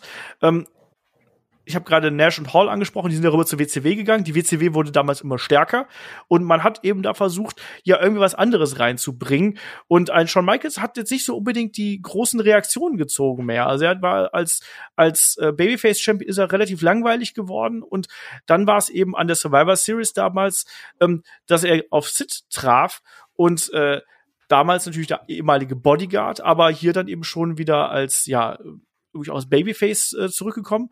Und Shaggy, da haben wir jetzt auch noch drüber gesprochen. Das war dann hier in New York. Ähm, und da hatten wir eine ganz andere Crowd plötzlich, ne? Und wir sind hier im Wandel. Also dieses, dieses glatte Babyface, was wir damals von Shawn Michaels gesehen haben, das hat nicht mehr funktioniert. Und die New Yorker, die wollten eindeutig Psycho City an der Front sehen. Ja, die New Yorker sind ja auch dafür bekannt, dass sie auch manchmal so ein bisschen, ja, kritisch sind, wenn sie so allglatte Faces sind. Und das war ja an Shawn Michaels. Und der kam immer weniger an und hier gab es Buchrufe für ihn. Und das Publikum war klar auf der Seite des Heels. Und das ist tatsächlich in der Zeit auch noch nicht so häufig gewesen. Und das war schon eine Überraschung. Ja, Ne, das äh, ist es auf jeden Fall. Also ich fand es auch merkwürdig. Es hat sich ganz merkwürdig angefühlt. Daraus hat man dann gleich die äh, nächste Geschichte gemacht. Äh, dann eben der Royal Rumble 97, der dann in San Antonio, Texas äh, stattgefunden hat. Ähm, und da war es dann natürlich so, Shawn Michaels als Hometown Hero. Ähm, ja, revanchiert sich hier. Da gab es bei der Survivor Series gab es schon die Attacke gegen José Lothario mit der Kamera. Hier gab es dann eben die, die Attacke der, mit der Kamera gegen einen Sid. Und Shawn Michaels konnte sich dann ja wirklich vor heimischer Kulisse hier den Titel wieder zurückholen. Und das war wahrscheinlich auch damals so der einzige Ort, wo er wirklich bejubelt worden ist. Aber er sollte nicht allzu lange seinen äh, Titel halten, weil er danach äh, die äh, äh nächste ja, karrierebedrohende Verletzungen davongetragen hat, äh, wo er dann nämlich gesagt hat, ja, hier, äh, ich habe eine Knieverletzung davongetragen und ähm, ich werde nicht mehr antreten können und ähm, es gibt Gerüchte, dass das gar nicht äh, das verlorene Lächeln ist, was ihn hier am Antreten gehindert hat, sondern dass es liegt einfach daran, dass er nicht bei WrestleMania 14, nein, bei WrestleMania 13 gegen einen Bret Hart antreten wollte, um da die Titel zu verlieren. Also so weit sind die Animositäten dann da schon gegangen. Shaggy, hast du damals diese Sache mit dem verlorenen Lächeln, ne, dass Shawn Mike, äh, he lost his smile und so und ähm, Hast du es damals gekauft? Erneut? Weil das ist ja schon eine kritische Phase hier von Shawn Michaels Karriere. Das war ja schon die Zeit des Wrestling-Telegramms. Also da hat man schon einiges gelesen gehabt, dass das wohl so nicht äh, war, dass er wohl nicht wirklich verletzt war, sondern einfach nicht eintreten wollte, nicht wieder verlieren wollte gegen Bret Hart, der sich ein Jahr zuvor noch für ihn hingelegt hatte. Also ähm, das habe ich schon damals gewusst und damals wurde mir Shawn Michaels schon sehr, sehr unsympathisch. Also hier Zumal wurde dann ja Entschuldigung, zumal Bret Hart ja genau diesen Punkt äh, in Interviews anschließend immer wieder rausgehauen hatte. Und dadurch hat man ja eigentlich, so ist das so die Vorlage für den Montreal Schooljob, äh, wurden ja die Animositäten backstage zwischen den beiden ja immer stärker. Ja, es gab ja, glaube ich, auch sogar eine, äh, ja, eine, eine Backstage-Klopperei mal zwischen den beiden und ähm, wir sind jetzt im Jahr 97, was ja eh ein, ein schwieriges Jahr ist. Wir bewegen uns auf den Montreal Screwjob zu. Äh, Shawn Michaels, der dann auch in Interviews, wir haben ja diverse Male auch schon Podcasts drüber gemacht, verlinke ich dann irgendwie in den Show Notes oder so. Ähm, Shawn Michaels, der auch immer wieder in, in On-Air-Interviews ja auch immer wieder Anspielungen gemacht hat, diese Sunny Days-Geschichte, wo er ja quasi On-Air äh, eine Beziehung zwischen ähm, Sunny, Tammy Sitch und äh, Bret Hart irgendwie hier äh, mit reingeworfen hat. Ähm, ohnehin damals. Shawn Michaels ist eine schwierige Persönlichkeit, sagen wir es mal so. Er ist noch zwischenzeitlich äh, Tag Team Champion mit ähm, Steve Austin geworden und dann geht's ja auch Richtung ja, wie gesagt, Richtung SummerSlam. Da war er dann Special Referee im Match zwischen Bret Hart und dem Undertaker. Da geht's um die äh, Heavyweight Championship. Endet natürlich wie so ein Special Referee Match immer endet. Ähm, die Animositäten, die zwischen Bret Hart und äh, Shawn Michaels schon vorher on air zu sehen gewesen sind, die äh, kochen hier über. Bret Hart ähm, äh, spuckt Shawn Michaels an. Äh, Shawn Michaels, der da einen Stuhl in der Hand hält, äh, holt aus, trifft den Undertaker und Bret Hart kann hier den äh, Sieg davontragen. Daraus äh, entspinnt sich dann die äh, die nächste Fehde. Zum einen natürlich noch stärker mit Bret Hart und dann eben mit Shawn Michaels, der jetzt eindeutig Richtung Heel tendiert. Ja, und dann auch ähm, äh, äh, natürlich hier die, in die Fehde zum einen mit dem Undertaker startet, aber auch parallel immer wieder mit, mit Bret Hart und dann auch mit der Hart Foundation, die sich da ja langsam formiert, ähm, da gerät. Äh, Shaggy, wie hast du diese Zeit damals wahrgenommen? Wie, wie war da Shawn Michaels damals für dich? Ich, das war so ein schleichender Heel-Turn so ein bisschen. Also man, der wurde immer arroganter, immer wieder sehr, sehr von sich überzeugter und nutzte auch immer mehr unfaire Reaktionen. Und ich mochte diesen Shawn Michaels da sehr. Und ich habe mich damals auch, es gab ja diese Szenen aus England, das kommt ja jetzt auch gleich, äh, wie er da so gnadenlos ausgebuht wurde und auch mit Müll beworfen wurde. Das war das so, das äh, hat man so auch nicht, nicht oft gesehen ja, also Shawn Michaels war damals natürlich auch dann durch diese Verbindung mit äh, Hunter Hearst Helmsley, die es ja damals dann schon gegeben hat, ähm, das, das war schon, das war schon echt interessant, muss man sagen. Also ich habe das am Anfang überhaupt nicht so gefressen und ich fand Shawn Michaels zwischendurch echt so ein bisschen merkwürdig, aber man hat dann gemerkt, dass da eine Entwicklung drin gewesen ist und das war dann schon äh, recht spannend können wir dann einen weiteren Sprung machen. In Your House, auch da wieder, äh, also In Your House Bad Blood natürlich, Shawn Michaels gegen Undertaker, das erste Hell in a Cell Match. Shawn Michaels immer jemand, der gerade in diesen ersten Matches wirklich geglänzt hat. Und das hat sich hier eben auch wieder rausgestellt, haben wir auch schon diverse Male drüber gesprochen. Ja, und dann kommen wir zur Zeit mit DX.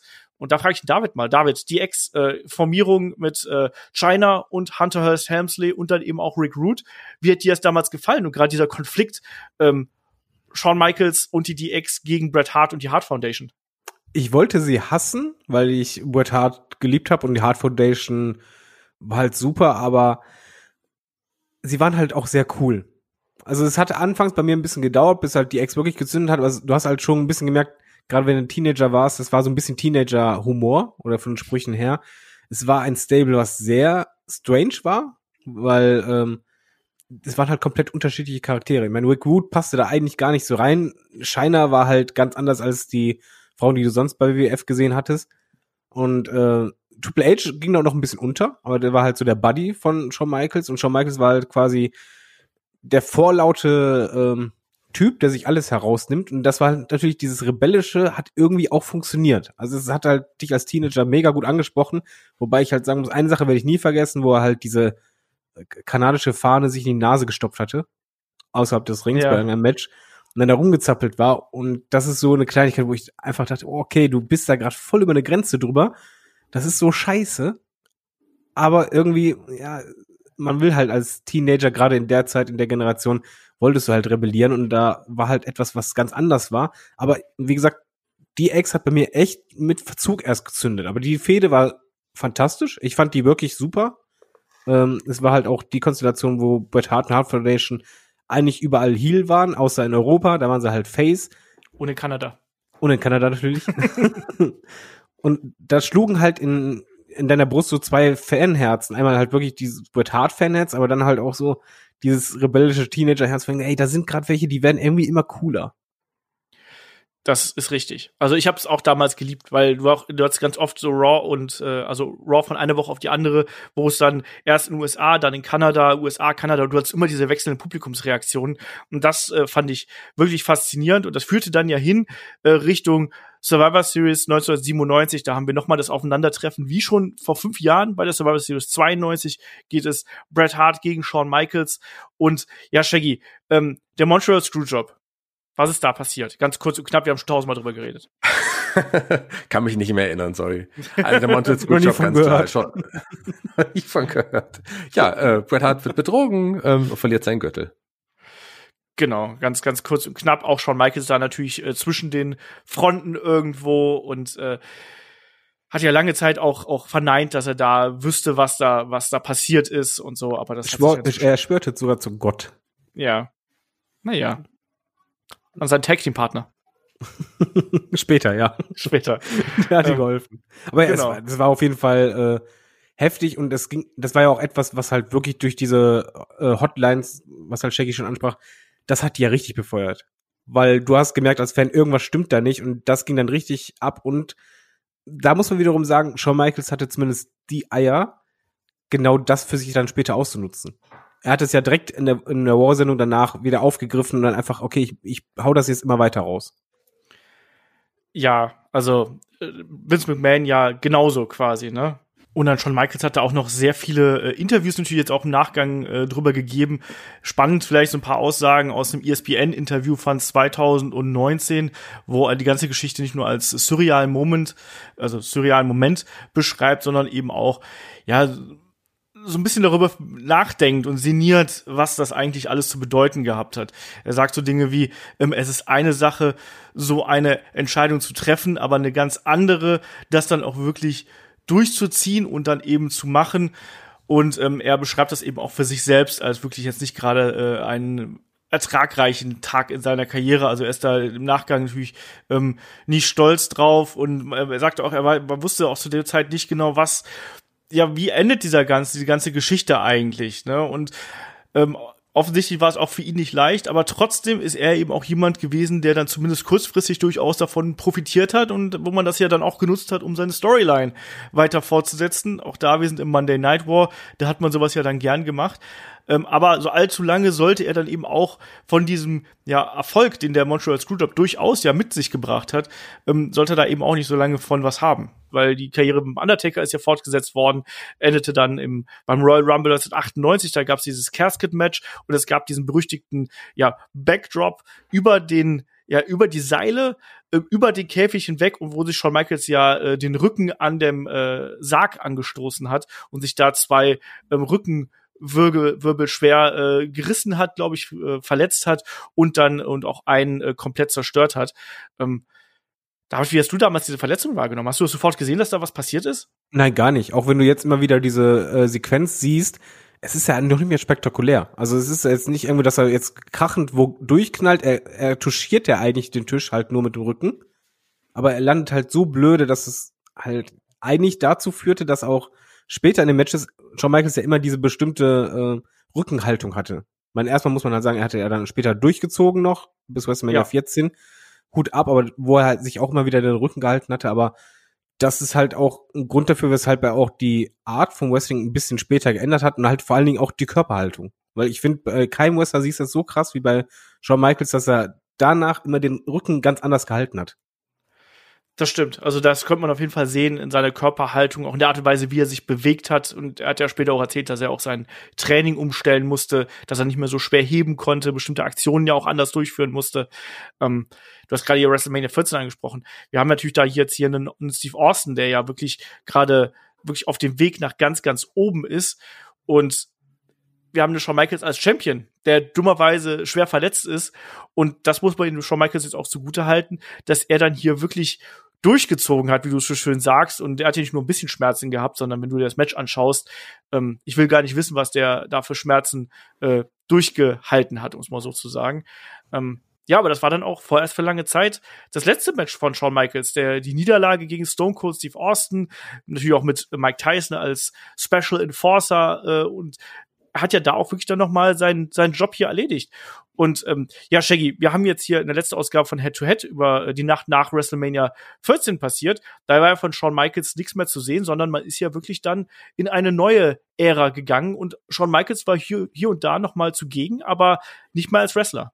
Nee, also erstmal gab's die DX, ja, du, du, wir reden von der Formierung der, der neuen DX um Triple H und Sean Waldman oder X-Pac und die New Age Outlaws, das passierte in der Nacht danach. Und Shawn Michaels war erstmal draußen, keine, ähm, ja, keine Wrestling-Rolle mehr. Nach einer Zeit kam er erst erstmal als Kommentator, als Special-Kommentator zurück und äh, irgendwann dann relativ zeitnah danach ähm, hat er tatsächlich eine größere Rolle bekommen. Und zwar ersetzt er den damaligen Commissioner Sergeant Slaughter in dessen Position. Und äh, ab sofort hatten wir dann Commissioner Michaels. Ja, vor allen Dingen, es war halt eine Riesengefahr für ihn. Man muss halt wirklich sagen, erstmal, er hat dann die Pause gehabt. Andere Stars äh, wie schon Michael, äh, wie schon Michaels, wie äh, Stone Cold, äh, The Rock und Co. kamen nach oben. Die Ex war auch das, was er aufgebaut hatte, auf einmal nicht mehr sein Teil und es wurde halt ohne ihn immer weiter größer, immer populärer. Und dann kam er zurück und du weißt ja nicht, wie sind dann die Reactions. Funktioniert es noch genauso oder nicht? Und ich fand zum Beispiel die Commissioner-Phase, die hätte auch komplett schief gehen können, war aber verdammt gut. Gerade weil er auch sich dann gegen Vince mal gern gestellt hat oder halt äh, auf seiner Seite. Ich fand ihn als Commissioner richtig gut. Und so das hat es halt geschafft ja, so hast ja. es halt geschafft, äh, diese Zeit, diese wirklich mehrere Monate zu überbrücken, bis er halt wieder in den Ring steigen konnte als Wrestler. Das hat ja sehr, sehr lang gedauert. Das war ja nicht nur ein paar Monate, das war ja ein paar Jahre, bis er dann äh, wieder gewrestelt hat. Also da äh, hat das ja schon noch ein bisschen gedauert. Wir sind bei WrestleMania 14 im Jahr 98. Ähm, das erste große Match bei der, äh, bei der WWF hat er dann 2002 wieder bestritten. Also er hat verschiedene Go äh, Rollen hier gehabt eben. Ihr habt die Rolle des Commissioners angesprochen. Ähm, äh, das hat, das hat man auf der einen Seite gehabt, da war er ja sowohl Heel als auch äh, Babyface. Ähm, er war hier und da noch mal äh, ja auch an der Seite der DX zu sehen, auch da als Special Referee zum Beispiel kennen wir ja von SmackDown zum Beispiel beim beim äh, Match zwischen Triple H und The Rock, wo er dann eben auch eingegriffen hat. Er hat äh, hier und da auch noch mal in anderen Wrestling Promotions ja sich gezeigt, muss man so ausdrücken. Er war bei FMW zum Beispiel in äh, Japan, hat da ähm, ja Special Referee Job äh, erledigt und ähm, hat aber vor allem, was hier vielleicht auch noch ganz interessant gewesen ist, ähm, er hat ja auch eine eigene Wrestling-Schule aufgemacht, ne? Shawn Michaels Wrestling Academy, äh, später dann äh, Texas Wrestling Academy. Und Shaggy, da sind ja auch ein paar interessante Leute draus hervorgegangen. Es sind ein paar interessante Leute hervorgegangen. Ganz kurz zur FMW, da hatte er ja das Match, äh, auf das ich mich damals, das ich damals total gefeiert habe, Hayabusa gegen den, gegen den Fake Hayabusa. Das äh, war ja, also ich fand damals großartig, ich hatte mich damals drauf gefreut und dass dann ein Shawn Michaels das Special Referee war schon wirklich was Besonderes. Und ja, äh, Shawn Michaels Wrestling Academy oder die Texas Wrestling Academy hat unter anderem niemand geringeres als einen Daniel Bryan, äh, den vielleicht besten Wrestler aller Zeiten rausgebracht und ein Paul London zum Beispiel auch, ein Brian Kendrick.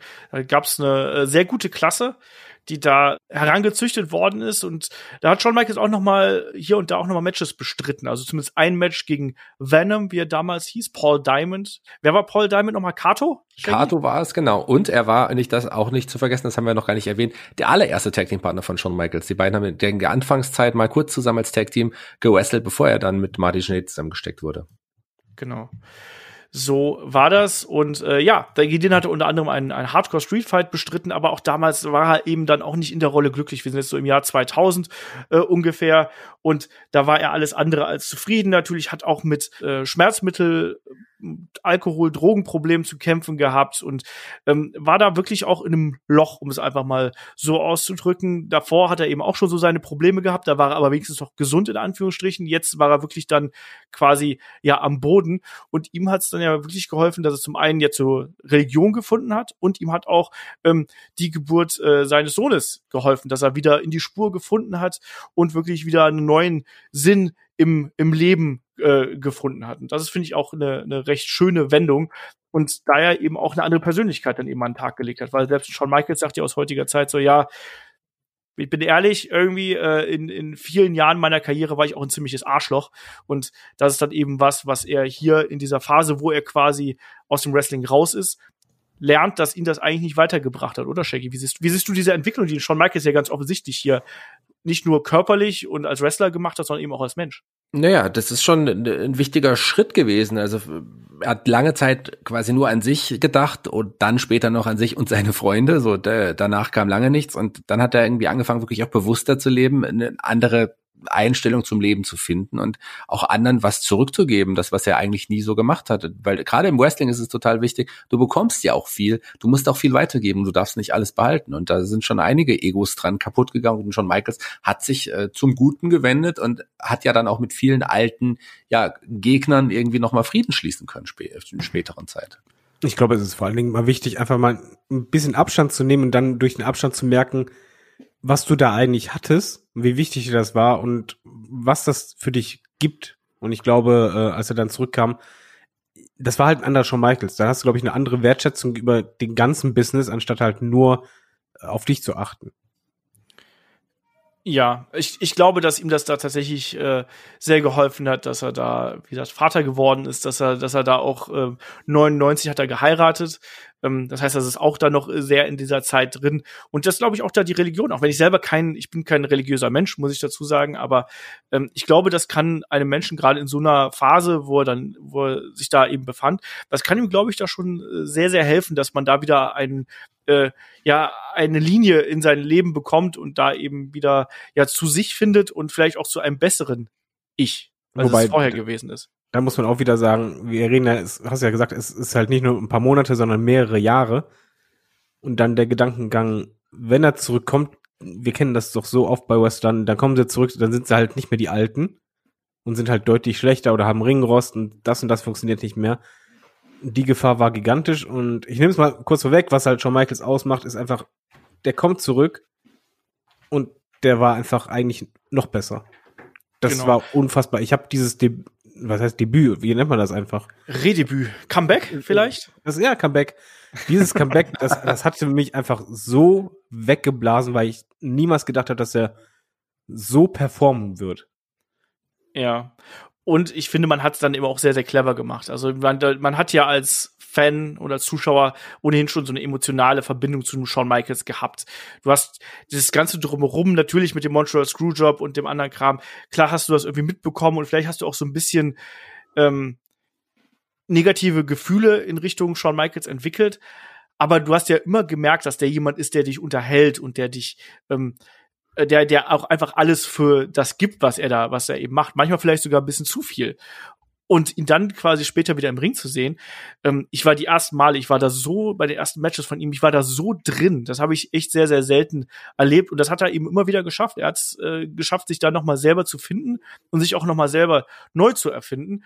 Aber bevor wir zu dem Match kommen, da müssen wir erstmal sagen, er war ja noch zwischenzeitlich. Nein, das gab's nicht. Das wollte ich sagen, weil ihr die ganze Zeit, ja, der, der, die Rückkehr, die Rückkehr, die Rückkehr, ja, das war. Nein, das ist nie passiert, was Olaf aber sagen wie, wird. Wie und als welches Mitglied, welche Gruppierung ist er denn Nein, zurückgekommen? hört auf. David? Nein, das ist nie passiert. Das ist das, was Olaf jetzt gleich sagen wird. Das denkt er sich nur aus. Das ist wirklich nie passiert. Ich habe eine Quizfrage an euch. Ich Nein, bin er der- kam zurück und hat Triple H als Gegner gehabt. Ich bin der Quiz, ich bin ja auch Kneipenquiz-Moderator. Ich habe eine Quizfrage an euch, wer zuerst beantworten kann. Wie heißt das einzige NWO-Mitglied, das niemals bei der WCW unter Vertrag stand? Hornswoggle. Richtig. Shawn Michaels. Ganz genau. Ja. Nee, nicht Booker T. Ja, sag es. Der war ja später auch noch dabei. Ja, er war dann ja zwischenzeitlich, also er war dann, wie gesagt, hier und da war er noch mal zu sehen, irgendwie als Special Referee, Er hatte auch teilweise nicht allzu gute, äh, ja, äh, Rollen abgeliefert, ähm, haben wir haben es gerade besprochen, die Zeit. Aber er ist dann eben im äh, Juni 2002 ist er dann wieder zurückgekehrt und zwar als neuestes äh, Mitglied der neu formierten New World Order. So. Und das muss man nicht auf der Zunge zergehen lassen. Da war die äh, NWO natürlich eigentlich schon komplett äh, kaputt, bedingt durch äh, Verletzungen, durch es ist einfach viel zu spät für die NWO und noch ganz viele äh, andere Dinge. Ja, aber Shaggy, ähm, so richtig cool war das nicht, oder? Nee, aber es gab schlechtere Zeiten für die NWO als diese. Das, das, das muss man auch noch mal so dazu sagen. Ja, und zwar immer dann, wenn die Harris Boys involviert sind. Ähm, ja, also das war jetzt ja auch nur kurze Zeit, aber äh, sein anderer alter Weggefährte, der war ja auch noch äh, bei der WWE und das natürlich in der größeren Rolle, als er ihn zurückgelassen hat. Der Anführer der ja neuen, der neu formierten DX war ja dann plötzlich ein Triple H und die beiden, die engsten Freunde, äh, sollten sie nicht lange bleiben, denn es gab den Turn. Genau, ja. Triple H damals natürlich nicht mehr bei der DX, sondern The Game hier wirklich dann als, äh, ja, ne, als der, der Cerebral Assassin oder wie man ihn auch immer nennen möchte, unterwegs.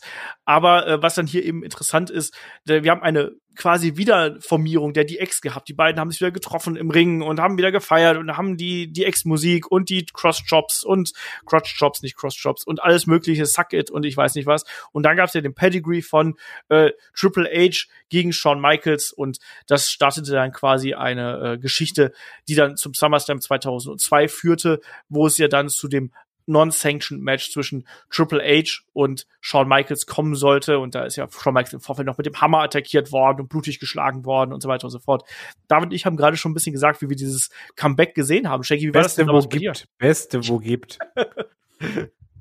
Also ich mochte das Comeback natürlich auch sehr, natürlich, ähm, weil das war, ja, also das war ein, ein rund erneuerter, ein, irgendwie auch auf irgendeine Art und Weise auch verbesserter Shawn Michaels. Man muss sagen, er hatte weniger Haare, aber ansonsten hat er bei allem irgendwie so ein bisschen zugelegt und man hat ihm auch wirklich seine ja, Schandtaten wirklich auch irgendwie verziehen, wie ich finde. Der hat sich durch so? den Kampf, glaube ich, ja, ich finde schon. Ich finde durch den Kampf, der war halt, wer es noch nicht gesehen hat, bitte angucken. Ich finde den Kampf fantastisch. Vor allen Dingen ist es halt wirklich ein Kampf. Das ist eine Schlacht. Und ich finde gerade dadurch, dass es halt kein normales Match war, sondern so eine epische Schlacht, war das halt eine gewisse Rehabilitation für Shawn Michaels, weil er sich halt da durchgekämpft hat. Es war halt nicht einfach so, ich nehme jetzt ein einfaches Match, sondern nee, ich, ich kämpfe mich richtig durch und das war halt bei mir komplett ich, ja, ich muss halt dazu sagen, das war halt Sympathiegewinn ohne Ende. Ich habe einfach nur gedacht, okay, komm, ist passiert, es ist Jahre her. du bist zurück und bist so verdammt gut und vor allen Dingen halt, ähm, wie soll man sagen, du hast halt oft bei Western, die zurückkommen, dass du halt merkst, ja, die, die sprudeln so ein bisschen ihr Standardprogramm runter. Und bei Shawn Michaels hatte ich das Gefühl, obwohl er da ja schon in einem gewissen Alter war, da war noch richtig Feuer drin. Richtig Lust zu wresteln. Und damit hat er mich sofort bekommen. Man muss auch dazu sagen, ne, also als er seine Karriere hier zwischenzeitlich beendet hat, 1998, äh, da war er gerade mal ähm, Anfang Mitte 30. Also da war er ist 65 geboren, das heißt, äh, der ist gerade mal ja 33 gewesen oh, zu der Zeit. Also der war da noch nicht alt. Er ist zurückgekommen, da war er 37 und entsprechend konnte der eben auch noch, aber es war eben ein anderer Shawn Michaels. Und ich glaube, Shawn Michaels hatte zu dieser Zeit deutlich besser verstanden, was seine Rolle ist und was ihn da wirklich auszeichnet. Wie er äh, seine seine, Rest seine Wrestling-Kollegen quasi hier gut aussehen lassen kann, wie er sich selber besser verkaufen kann. Und das war was, was bei äh, dem SummerSlam-Match hervorragend funktioniert hat für mich. Ne? Und äh, das ist ein unglaubliches äh, äh Comeback gewesen. Und ich war da komplett emotional äh, mit involviert und ich liebe den Kampf auch. Genauso als SummerSlam 2002 ist eh ein geiles Ding gewesen. Äh, Shaggy, wie, wie, wie schätzt du eigentlich die Fehde mit äh, Triple H ein? Weil das ist jetzt ja nur der Aufgalopp eigentlich. Das ist ja eine, eine Dauerrivalität, die die beiden ja geführt haben. Ja, das ist auch so eine On-Off-Beziehung für die ganze Zeit auf jeden Fall gewesen. Aber gerade so diese Phase, da hat man, hat man gesehen, dass Shawn Michaels ja besser denn je irgendwie zurück ist. Harte Matches, der konnte auch richtig harte Matches jetzt gehen und die Fehde war super krass intensiv auch. Ich meine, jetzt äh, das Sledgehammer kam, den haben wir, kam zum Einsatz und da sollten ja noch etliche weitere Matches der beiden noch irgendwie folgen. Und ich mochte die Matchserie sehr. Ich mochte selbst dieses Three Stages of Hell, ähm, äh, fand ich vollkommen in Ordnung, weil ja. es zu passend zur Fehde einfach war. Das hat schon echt super gepasst. David ist meiner Meinung, wie ich gehört habe.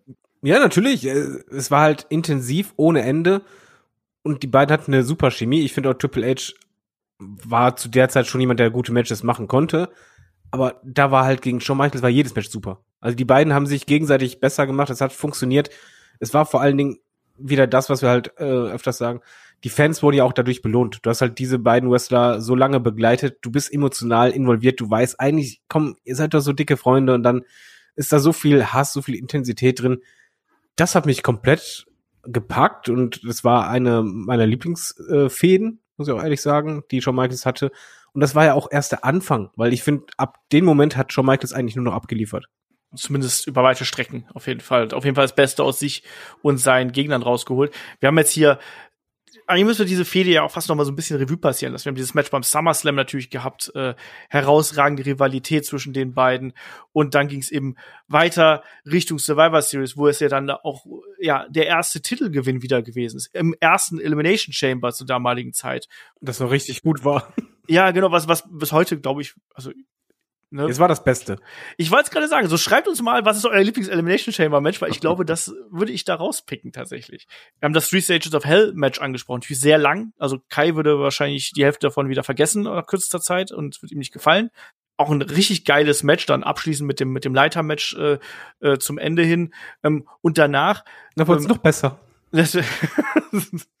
ja, wir haben ja dann äh, die Fehde mit äh, ja Chris Jericho, die dann hier äh, eingeleitet wird. Die erste Fehde muss man dazu sagen. Da, damals war ja ein Chris Jericho noch absolutes Babyface und da, wenn du hier schon reinkreist, das ist noch nicht die Fehde mit dem Auge, muss man dazu sagen. Die kommt erst äh, noch ein bisschen später. Ich glaube 2.8 müsste das gewesen sein. Aber hier läutet das erstmal auch wieder einen anderen Chris Jericho auch ein. Ne? Dieses Match bei WrestleMania 19 quasi ja, Vorbild gegen ja jüngere Version oder sonst irgendwas und dann der abschließende Turn nach einem hervorragenden Match. Auch das war besonders, oder? Das war mehr als nur besonders, weil es war Chris Jericho, er hatte sich eigentlich noch nicht so richtig gefunden, WWE, meiner Meinung nach, zu dem Zeitpunkt. Und da hatte er quasi sein, Anführungszeichen, großes Vorbild und er hat halt, ja, er wollte halt der nächste Shawn Michaels werden, weil Shawn Michaels ist halt nicht nur ein Name, sondern es ist eigentlich schon ein gewisses Level, was man bezeichnet.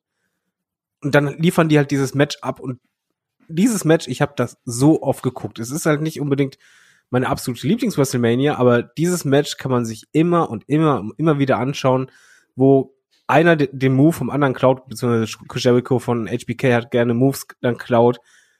Super Match, was hin und her ging, ein Finish, aber dann kam es halt äh, doch noch äh, zur Umarmung, wo erstmal ja alle am Jubeln waren und dann gab es den Low Blow äh, gegen Michaels. Das war einfach, das hat so gezündet, es hat einfach alles geklappt und alles gepasst. Da waren halt zwei super Wrestler im Ring, wo du bei einem noch nicht ganz sicher warst, ob der halt dieses Standing haben kann. Und da kam halt Mr. WrestleMania, der halt bei WrestleMania nur abliefert.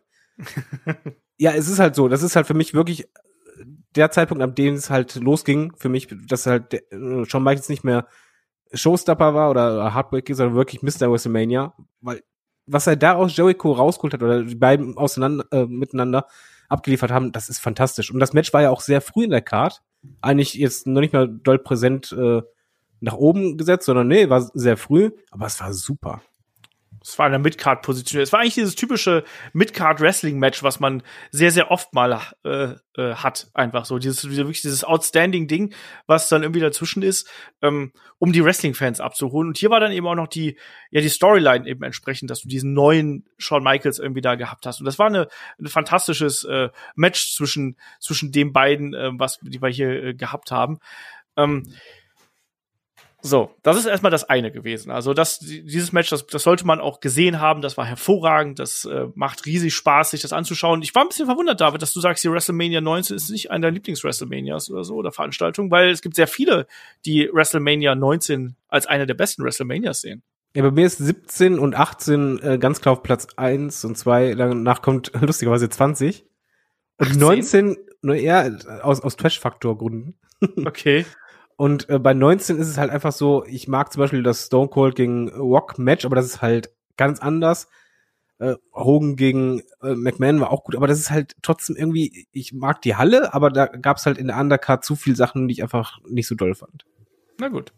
Lassen wir das einfach. Aber das Match war super. Also das, das war wirklich, das war auch eines der Matches, die besser waren als meine Erwartungen da kann man dann einen kleinen, einen kleinen Sprung machen hier so in Richtung, ja, in Richtung Ende des Jahres fast schon. Also Shawn Michaels ähm, war, hat dann hier und da auch erstmal sich so ein bisschen, bisschen rausgenommen, was so das, äh, das aktive Geschehen angeht und hat dann ja vor allem äh, im, im Nachgang noch, war dann involviert in diese ähm, äh, Fehde mit Austin und Eric Bischoff natürlich, die, die Teams, die gegeneinander angetreten sind. War auch nochmal Teil ähm, im Elimination Chamber, dann beim SummerSlam, was wir hier gehabt haben. Dann eben Richtung Survivor Series haben wir dann diese ähm, Fehde, wo er sich an die Seite von ähm, Steve Austin gestellt hat gegen Team Bischoff, wo es ja damals um äh, Steve Austins Job gegeben, gegangen, gegangen ist. Auch da wieder ganz großes Drama, ein blutender Shawn Michaels. Äh, ich glaube, auch das hatten wir mal im Match of the Week schon mal gehabt, weil ein blutender Shawn Michaels ist immer äh, ein Match of the Week wert. nur, nur ein blutender Shawn Michaels, ein guter Shawn Michaels. Genau. Das bloß nicht bei Ric Flair. genau, das stimmt.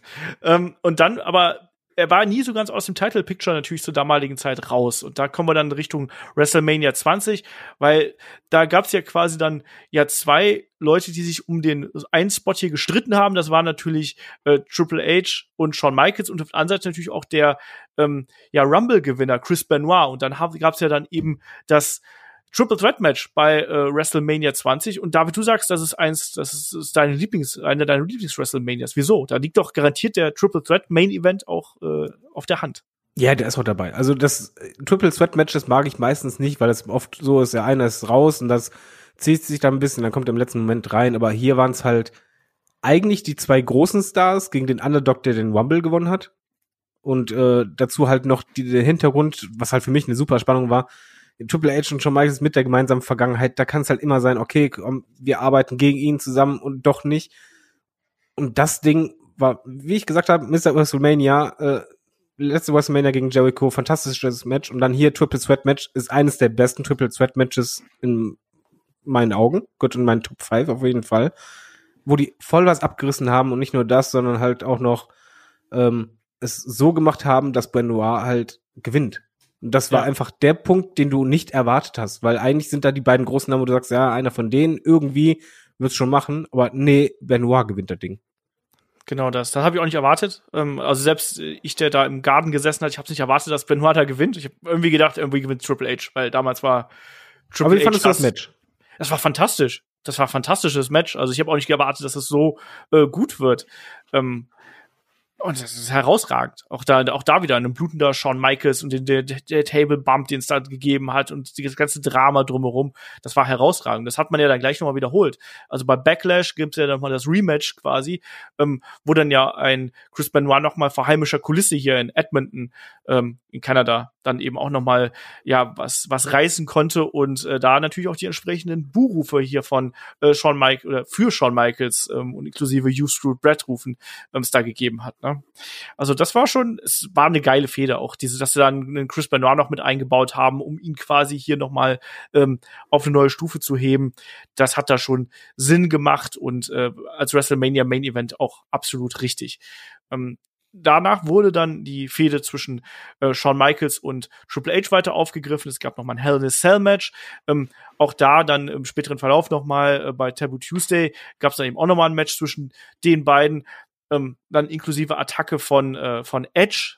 Aber Shawn Michaels musste dann im Nachgang eine kleine Auszeit nehmen wegen einer Meniskusverletzung und ja, ist dann aber Richtung Royal Rumble 2005 wieder zurückgekommen und äh, nahm dann ein Programm mit Kurt Angle auf. Und auch da wieder, David, wir haben diese Wrestling-Matches in der Midcard. Kurt Angle gegen Shawn Michaels, WrestleMania 21. Auch das war richtig gut. richtig gut, wenn nur untertrieben. Also das ist halt, wie gesagt, die dritte WrestleMania in Folge, wo eigentlich die beiden äh, fast schon oder machen halt für mich das beste Match auf der ganzen Card. Die haben da einen Klassiker rausgeballert, sondergleichen, äh, wo halt auch der Angle-Lock schön im Fokus stand. Was willst du da halt noch sagen? Also einfach nur abgeliefert und das war halt einfach die Zeit, wo du bei Shawn Michaels halt einfach nur Spaß haben konntest an seinen Matches. Sobald halt Big-Time-Feeling war, hat er abgeliefert. Also ohne Wenn und Aber. Das ist auch nicht mal irgendwie, dass du sagen kannst, ja, nee, da gab es dann doch Lowlight oder so. Ähm, wenn es eine große Bühne war, hat er abgeliefert.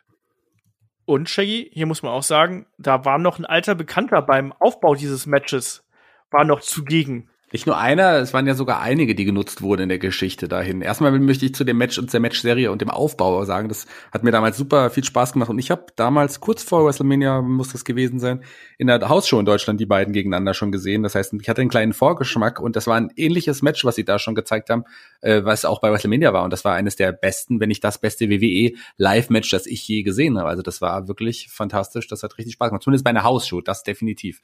Das kann ich so sagen. Und ja, der alte Bekannte und die alten Bekannten waren unter anderem Sherry, aber wir reden äh, auch von die, die einen Kurt Engel zurückgebracht hat, inklusive Auftritts und Gesang.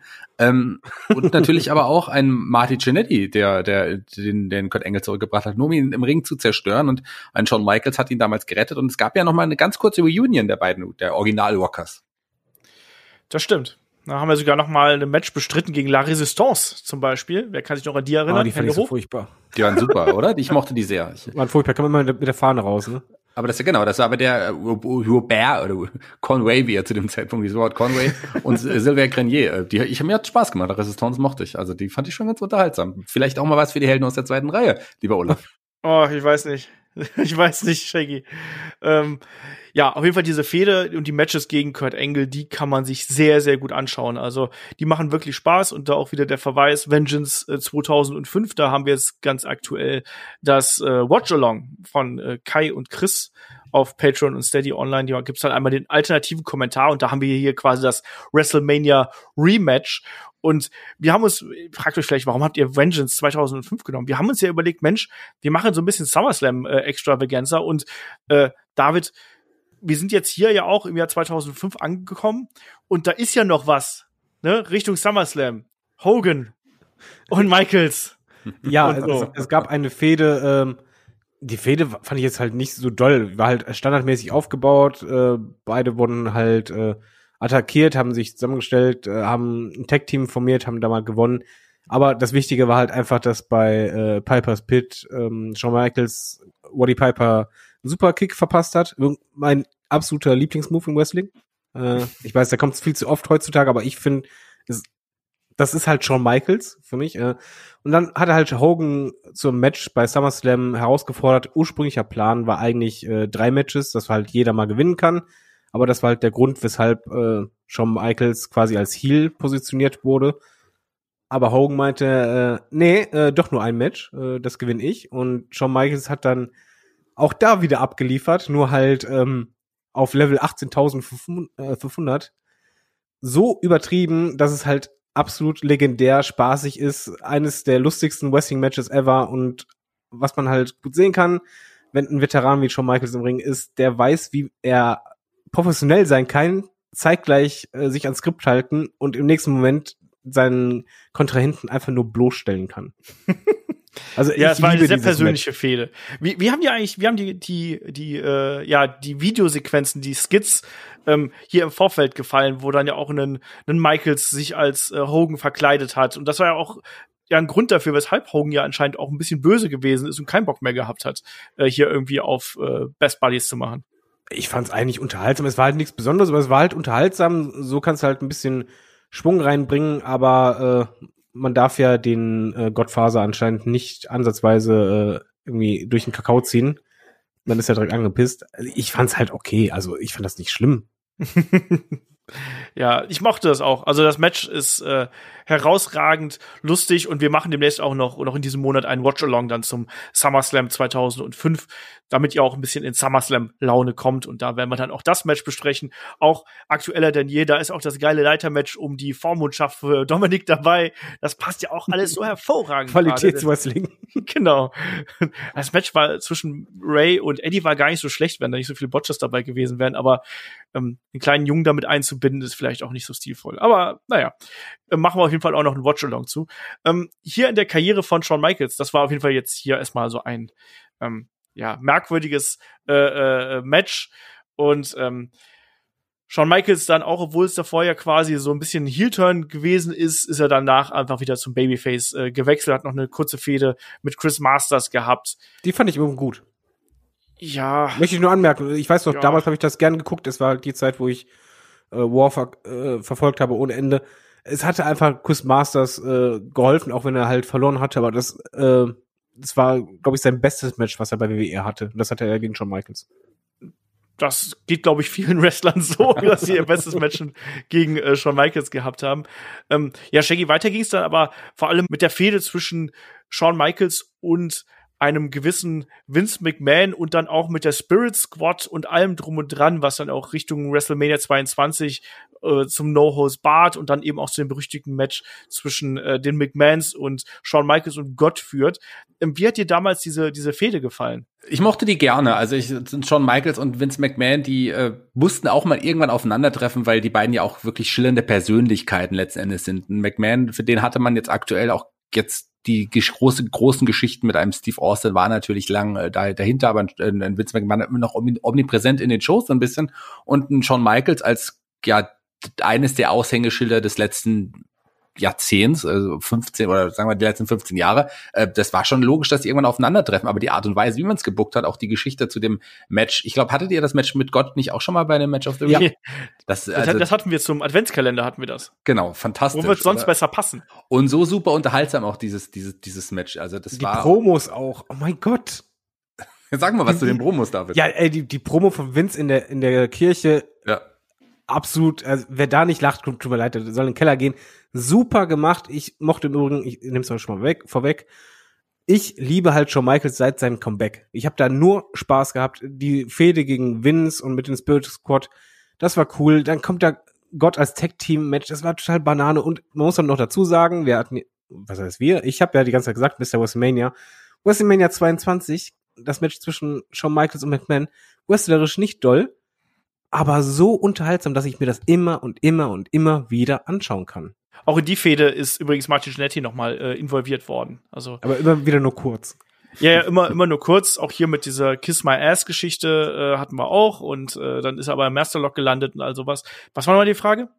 Bei WrestleMania 22 gegen Vince McMahon ja. das Match. Das ja. ist doch einfach verdammt unterhaltsam, oder nicht? Ja, das kann man absolut so machen. Das war äh, genau das, was man sich von dem Vince McMahon-Match erwartet. Es war ein längerer Squash ähm, mit ganz viel Eingriffen und so, aber das hat schon, das hat schon Spaß gemacht. Das kann man durchaus so machen. Aber es ist ein typisches McMahon-Story-Match, eben wie die zur damaligen Zeit gewesen sind.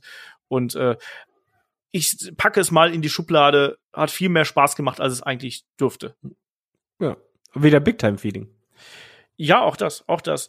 Ähm, jetzt die nächste Frage ist aber, weil wir dann natürlich jetzt hier die, äh, ja, die Fehde, äh, die Fehde, die erneute Reunion zwischen ähm, Shawn Michaels und Triple H haben, die Ex ist äh, äh, wieder da.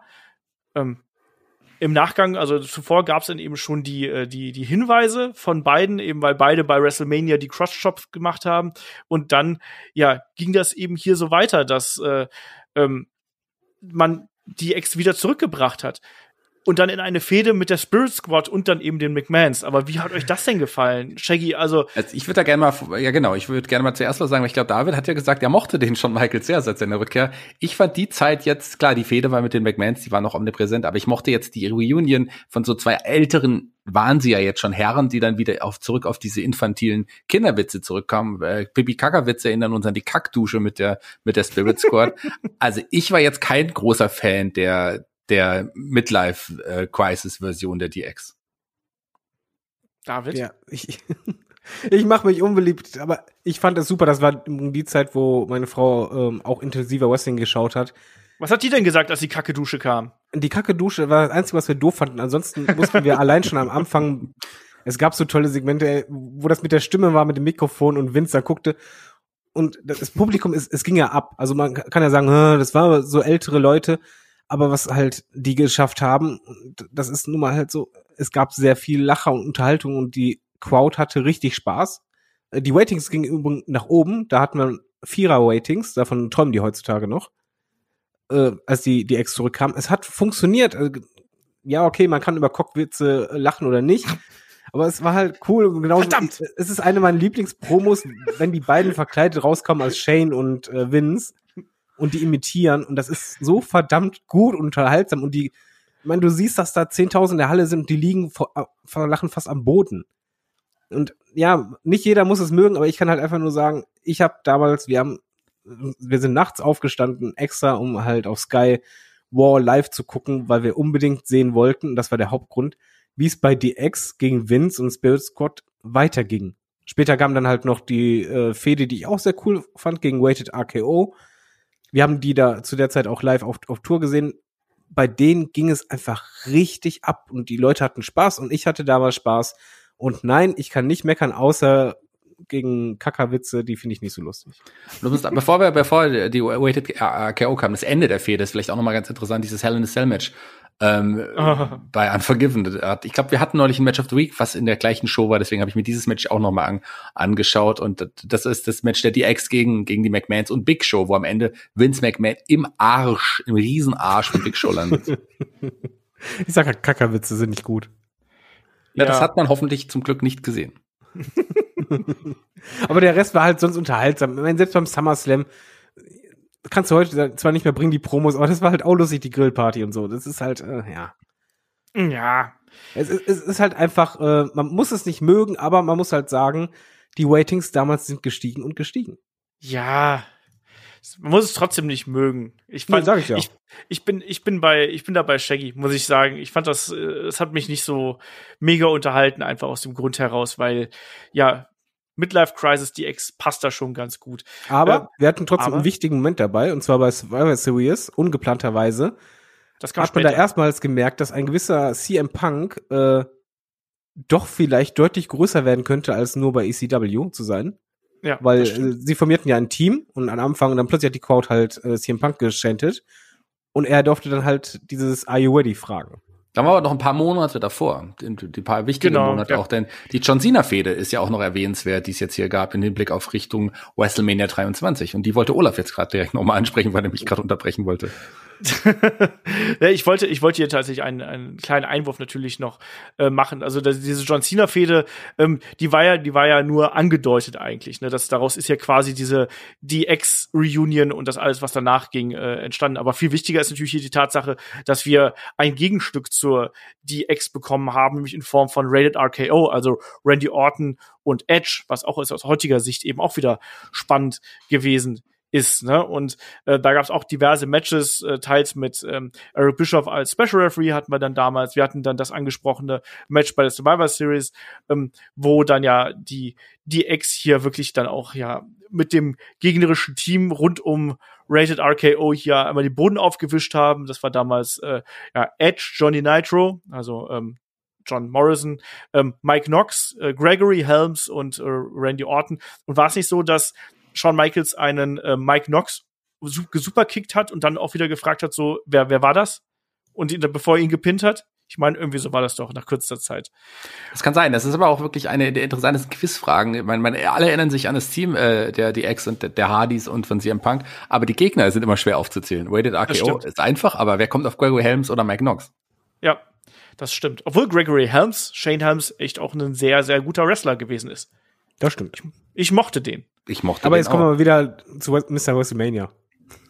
Ein bisschen haben wir noch, ein bisschen haben wir noch. Wir haben dann äh, vor allem erstmal ein, äh, ein Match zwischen ähm, DX und äh, Raid RKO bei New Year's Revolution, wo sich Triple H verletzt und dann geht's eben äh, da dadurch ist die Fehde quasi kürzer als eigentlich natürlich gedacht ist irgendwo und äh, Shawn Michaels ist dann eben mal wieder auf dem Wege Richtung WrestleMania und dann kommt nämlich die äh, ja die Fehde und die Geschichte rund um Shawn Michaels und äh, John Cena und die war eigentlich gar nicht so originell aufgebaut, Shaggy. Also, das ist ja mal wieder diese typische Geschichte. Wir nehmen zwei Konkurrenten und stecken die in ein Team und dann werden die Tag Team Champion und dann gibt's Animositäten und irgendwo geht's dann Richtung Main Event, oder? Ganz genau. Das hat die WWE oft schon gemacht und das hat die WWE mit Shawn Michaels ja auch nicht das erste Mal gemacht. Das war eine ähnliche Geschichte mit Steve Austin ein paar Jahre zuvor. Hat man hier mit John Cena im Grunde wiederholt und äh, anhand dessen, ich meine, sie haben die erstmal gehabt, die Titel. Ähm, anhand dessen wurde aber auch das Match bei WrestleMania 23 irgendwie aufgebaut und das war, ähm, wie ich finde, und da, das ist ja etwas, was David jetzt heute schon mehrfach gesagt hat, auch für John Cena ein gutes WrestleMania-Match. Das stimmt. Fantastisches Match. Das war sein bestes Match bis zu dem Zeitpunkt. Ja. Ja, wenn nicht kurze Zeit später das nächste Match gegen Shawn Michaels gekommen wäre, dieses Ein-Stunden-Ding, äh, was die beiden dann, ich glaube, in England damals bei Raw doch bestritten haben, was irgendwie so äh, unfassbar das ist alles weggebummt.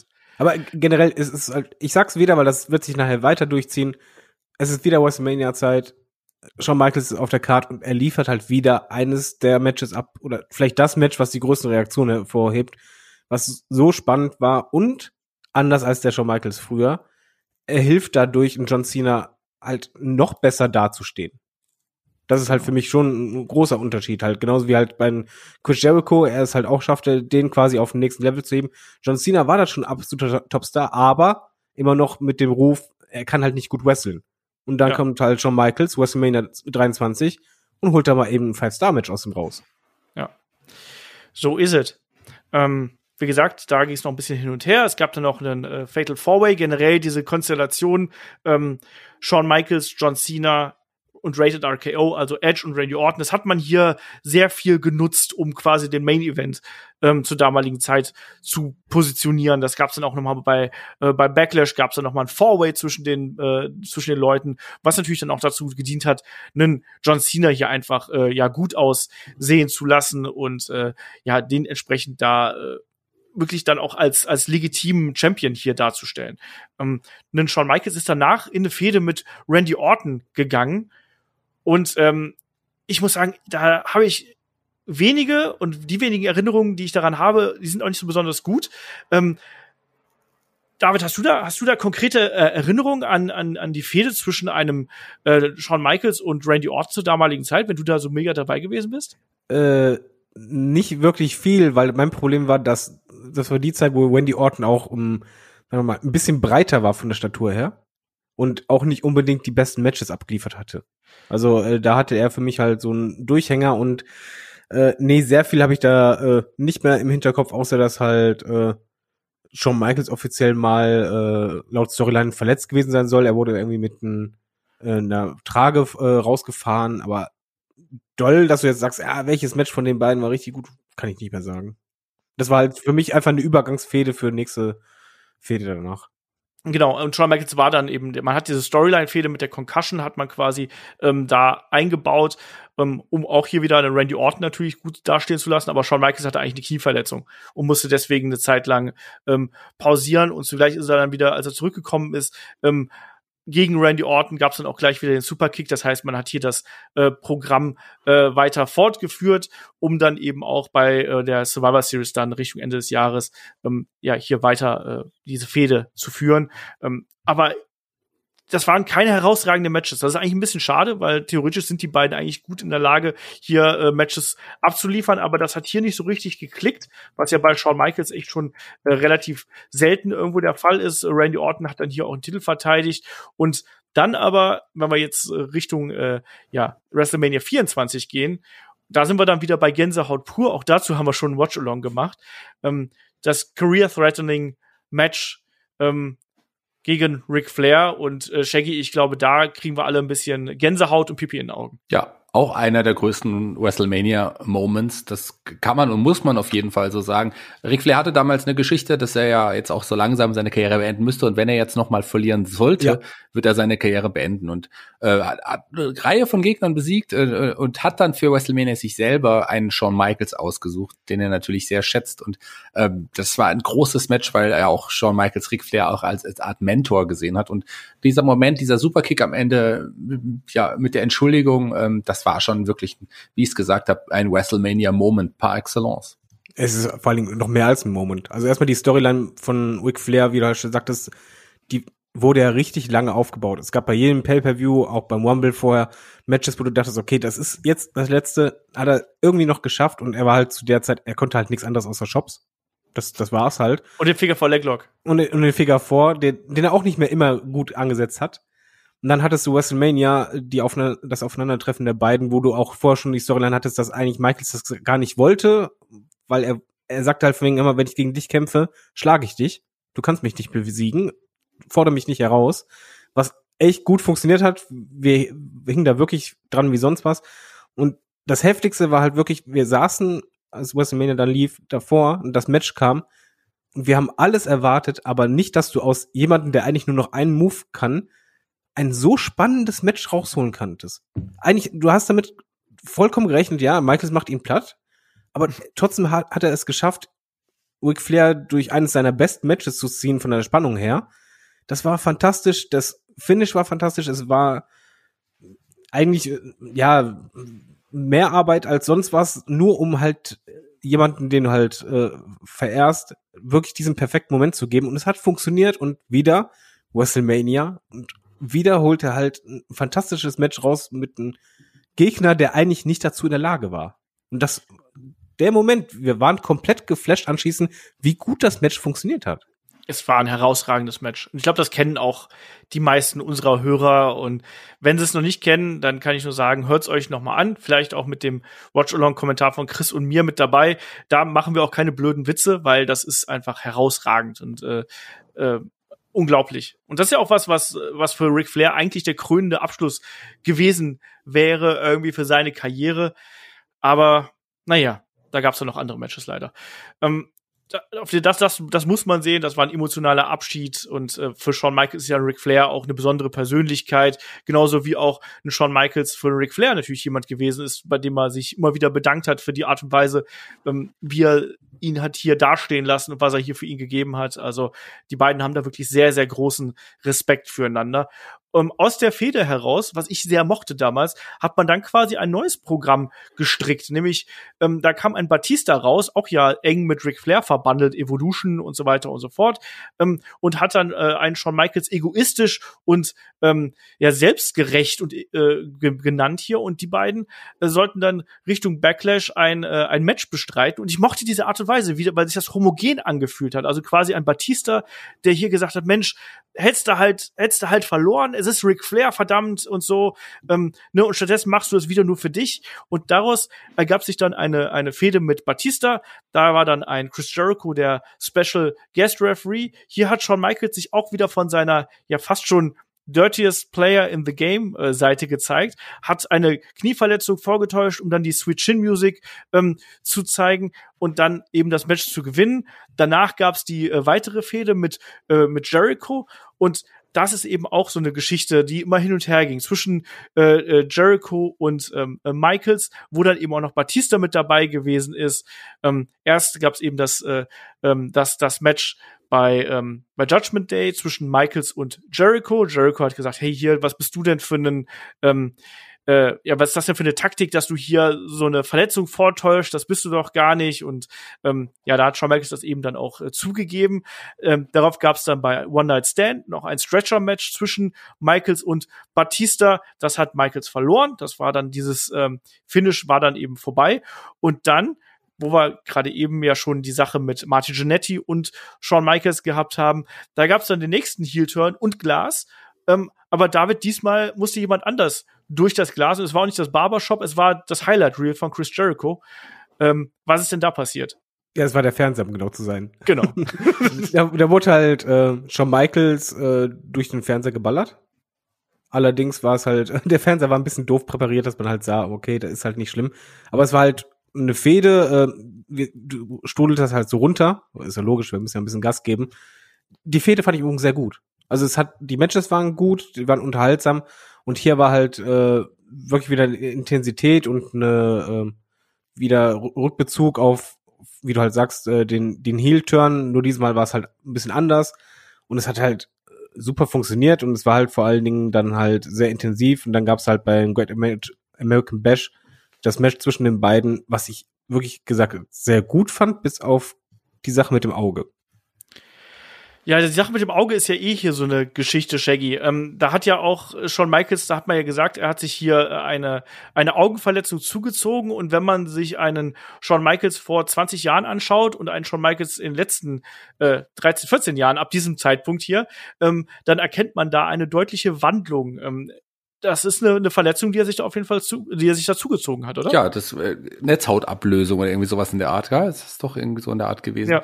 Ähm, ja, also vielleicht war er vorher ein Ryan Gosling, mittlerweile ist er eher so auch durch die Verletzung zu einem Karl Dall geworden, kann man so sagen, so ein bisschen. Ähm, aber es war schon ja karrierebedrohend letzten Endes, aber ähm, hat sich dann davon auch erholt. Aber das ist eine Verletzung, wo die Nachwirkung auch immer man immer noch sieht. Genau, und das hat man dann hier eben auch aufgegriffen, diese, diese Verletzung, diese Geschichte mit dem Auge, und hat das dann auch wieder benutzt, um einen Chris Jericho gut aussehen zu lassen. Diese Fehde mit Chris Jericho ging ja dann noch weiter. Ähm, erstmal hat man an. hm? Das war dann mies, was später kam. Genau, erstmal gab es ja dann wieder mal äh, ja bei SummerSlam soll es ja dann ein Announcement geben und da hat äh, äh, Shawn Michaels gesagt, hier, ich muss meine, ich werde meine Karriere beenden und dann kam ja Chris Jericho raus und hat ihn eben zur Rede gestellt. Ja, und dann, David, gab es äh, eine Attacke, aber in die falsche Richtung. Genau, man hat halt erstmals die Frau von Shawn Michaels halt, wurde immer prominenter, wurde in der Storyline involviert und sie wurde halt von Chris Jericho erwischt mit einem V-Schlag. Und äh, er hat sie wirklich getroffen. das ist halt echt blöde, aber das siehst halt in der Zeitlupe, der hat halt wirklich getroffen.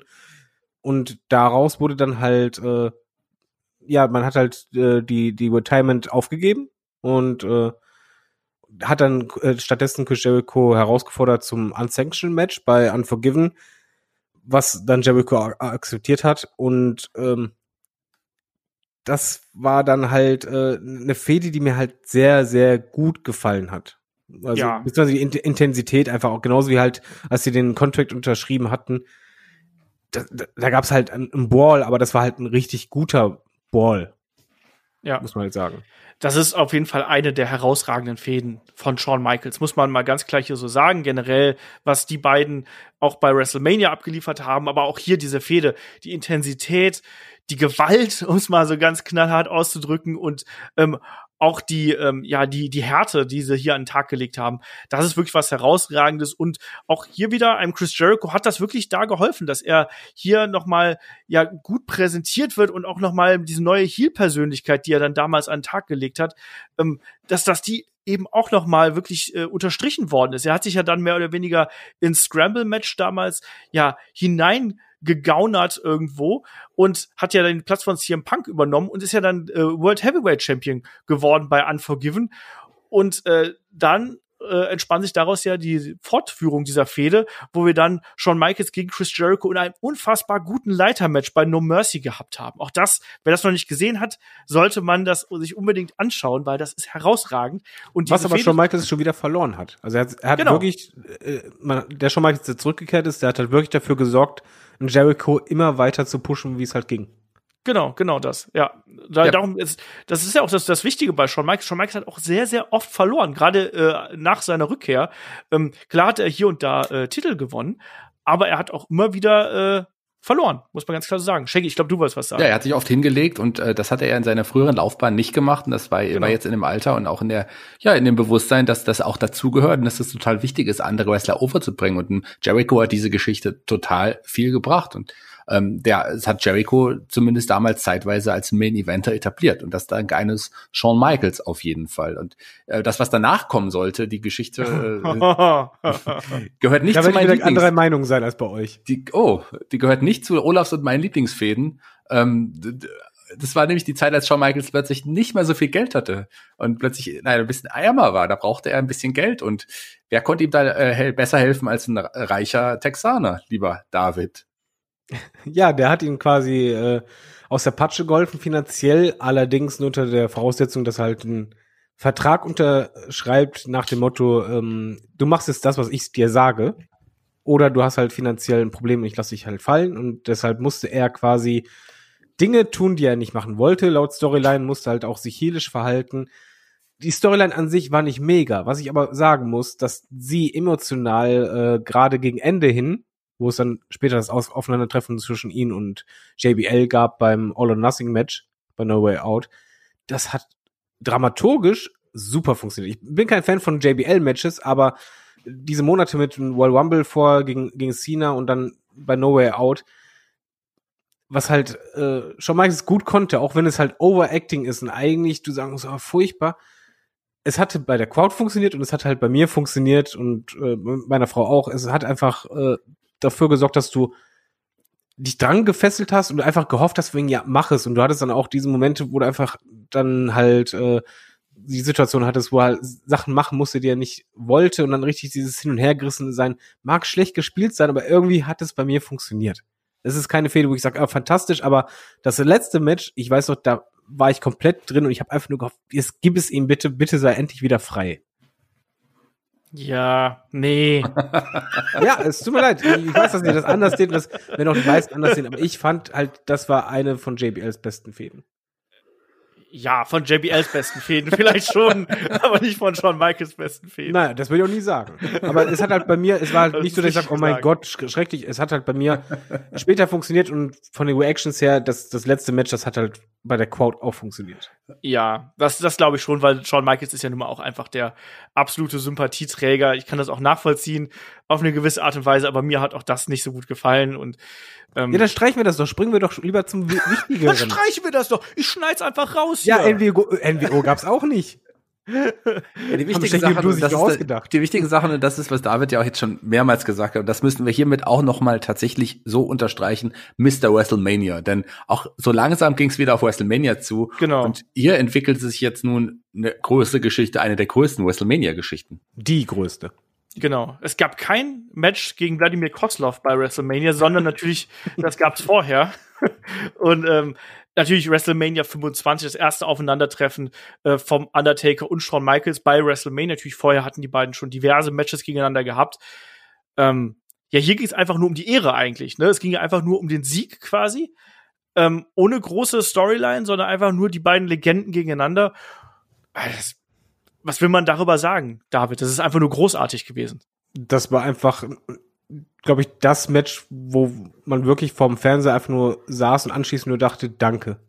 Das war einfach, besser kannst du nicht machen. Du brauchtest im Übrigen damals nicht eine große Fehde, weil die Streak stand im Vordergrund und es passte einfach, wenn irgendwie ein Star sagte, fing so, nee, ich bin groß genug und ich, ich pack diese äh, Streak, ich brech sie dir.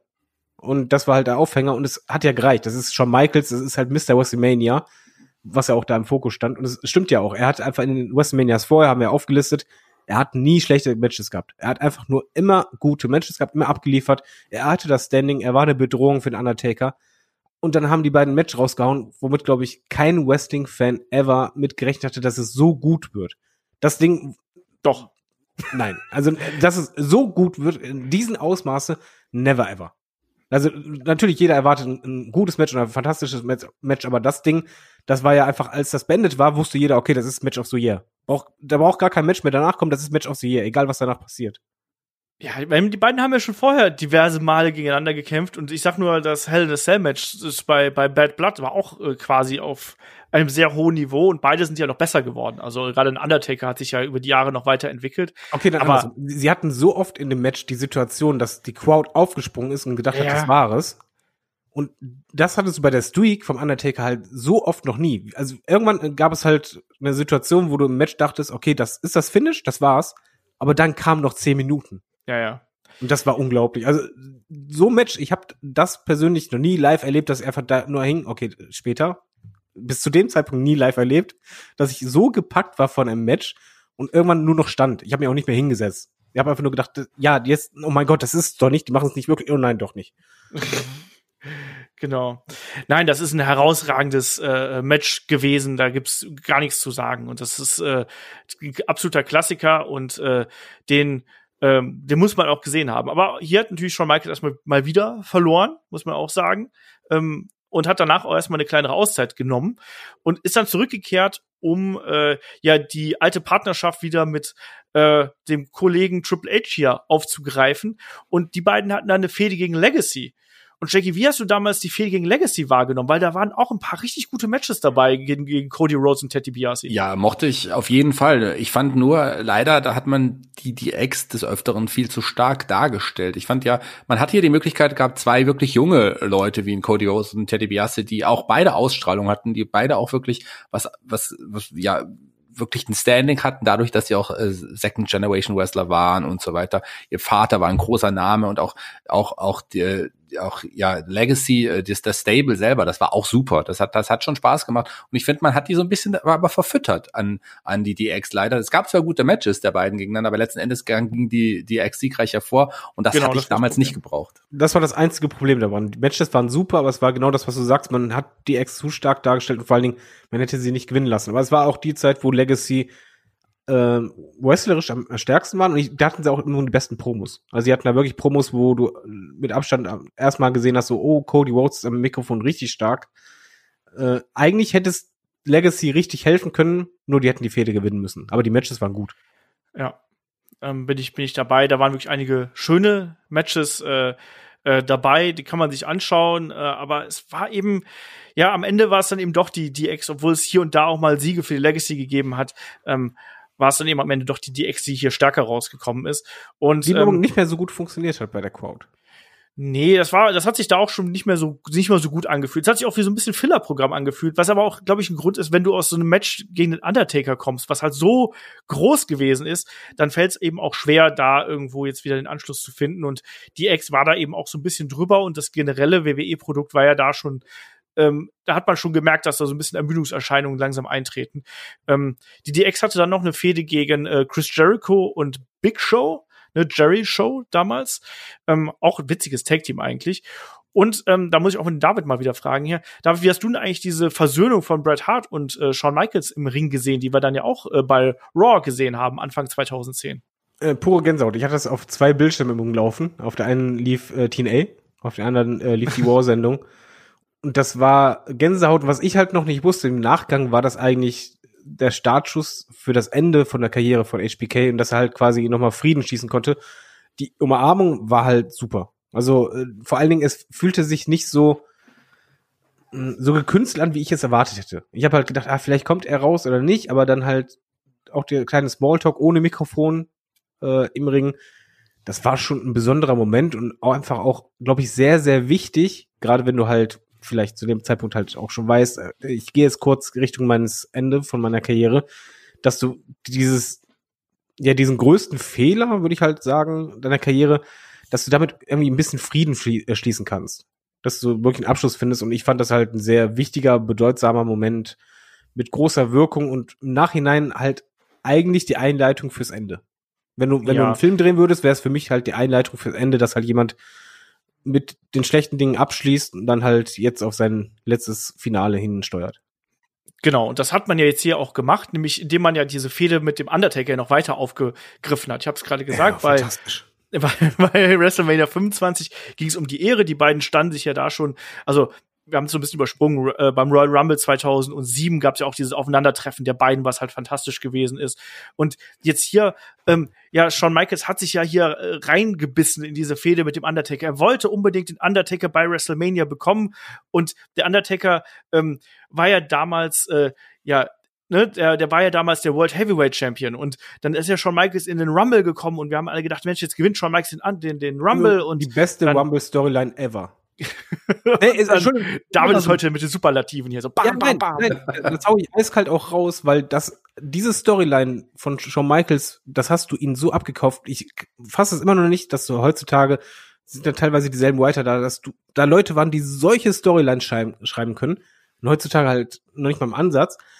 Du warst da drin, es ging halt auch, dass er gegen Triple H nicht geturnt ist, aber einfach, er, war so verbissen, so quasi, du konntest nachvollziehen, dass er quasi blind vor verletzten Stolz war und alles hinschmeißen würde. Und es war so emotional und packend. Und dieser Wumble, ey, ich, wir hingen da einfach und wir hatten fast Pippi in den Augen, als er nach diesem Seil gegriffen hatte, als Batista ja, ja. sich greifen konnte. Besser kannst du das nicht darstellen. Er kriegt es nicht, liegt auf dem Boden und du hast einfach in der ganzen Crowd gemerkt, wie alle einfach nur hingen so, nein, bitte nicht. Genau. Die also Geschichte. Also besser kannst du es nicht machen. Ja, bin ich, also ich, ich habe das aber auch damals geliebt, muss ich dazu sagen, natürlich. Ne? Also das hat man schon super gemacht und die Geschichte wurde dann ja auch weiter fortgesetzt. Ne? Jetzt war diese Chance weg, dann musste Shawn Michaels ja irgendwie die Aufmerksamkeit des Undertaker generieren und ja, was macht er? Er greift äh, bei Elimination Chamber ein und kostet den Undertaker hier seinen Titel und ja, so kreiert man dann Aufmerksamkeit und dann gab es eben bei WrestleMania 26 das erneute Aufeinandertreffen und diesmal ging es ja dann um die Karriere von Shawn Michaels ja, und Shaggy, auch dazu muss man eigentlich fast nichts mehr sagen, weil das ist, steht für sich inzwischen und ist ein Wrestling-Monument an sich, oder? Also mit Absolut. kleinem Kratzer wegen Crown Jewel.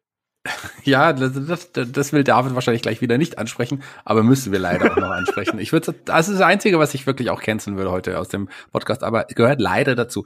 Ähm, ja, hier, Undertaker, das zweite Aufeinandertreffen, äh, da gab's jetzt die Parallelen zu Ric Flairs Ende. Hier hat jetzt Shawn Michaels seine Karriere gegen die Streak aufs Spiel gesetzt und das war wirklich ein, ein großer Moment und auch auch das, ich habe es im Jahr zuvor, also beziehungsweise vor ein paar Minuten zum Jahr zuvor schon gesagt, einer der größten WrestleMania-Momente. Und es gibt ja die einen, die sagen, das ist das größte WrestleMania-Match, andere sagen, das war das andere Undertaker-Match. Beide sind grundverschieden, das ist ja auch das Interessante, grundverschieden und trotzdem so beide so hochdramatisch und beide super gut.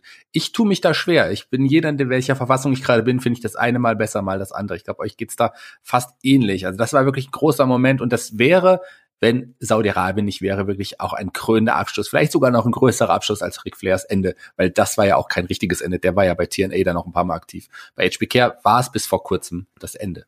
Ja, vor allen Dingen, man muss halt sagen, die hatten vor Match of the Year rausgehauen, was halt von vielen Presseleuten und Co. halt zu einem der besten Matches ever gekürt wurden. Und dann hast du halt den Druck und eigentlich kannst du ja nur dran scheitern man muss halt ganz ehrlich sagen, wenn, wenn du halt das Match hast, eigentlich kannst du nur scheitern und wie du halt schon richtig sagst, es, stattdessen hauen die ein Match raus, was auf einem absolut gleichen Level ist. Äh, das eine vielleicht besser, das andere vielleicht leicht schlechter, aber nee, schlechter fa falsch. Nee, das eine vielleicht besser als das andere, das war's. aber vom Drama her unfassbar gut und das Finish, mal ehrlich, Olaf, das hast du da auch noch vor Augen. Wenn er einfach ja. vor im Knie nach oben schaut und dann einfach auch diese Geste beende es und einfach der, ja, der die Ohrfeige vor allem. Die Ohrfeige ja, gab's erstmal, ne? Den heftigsten Tombstone, den Undertaker jemals gemacht hat. Ja. Also, das, dieser Moment, den wirst du nie vergessen und wow. Also, wenn wir mal WrestleMania Moments reden, dann die beiden Matches, das war die größte Storyline, weil die gingen so gesehen über zwei Jahre. Äh, mit solchen Highlights drin und oh, Wahnsinn. Also ich krieg jetzt noch eine Pelle. Ich habe ehrlich gesagt wirklich eine Gänsehaut. Ich gucke auf meinen Arm. Es ist eine Gänsehaut da, weil das so war. Und wenn du Wrestling liebst, dann kannst du dir diese Matches immer wieder anschauen. Wenn du Wrestling nicht liebst, zeige ich dir diese Matches und das habe ich ja halt bei meinen Freunden gemacht und die haben sofort gesagt, wow, so cool ist Wrestling. Ja, so gut ist Wrestling, wenn da schon Michaels gegen Undertaker steht. Das hast du schön gesagt. Ja. Ähm, ja, ich glaube, da brauche ich gar nicht mehr viel zu erzählen. David hat das hier ähm, selbst getan mit ganz viel äh, Euphorie und Herzblut, so wie sich das gehört.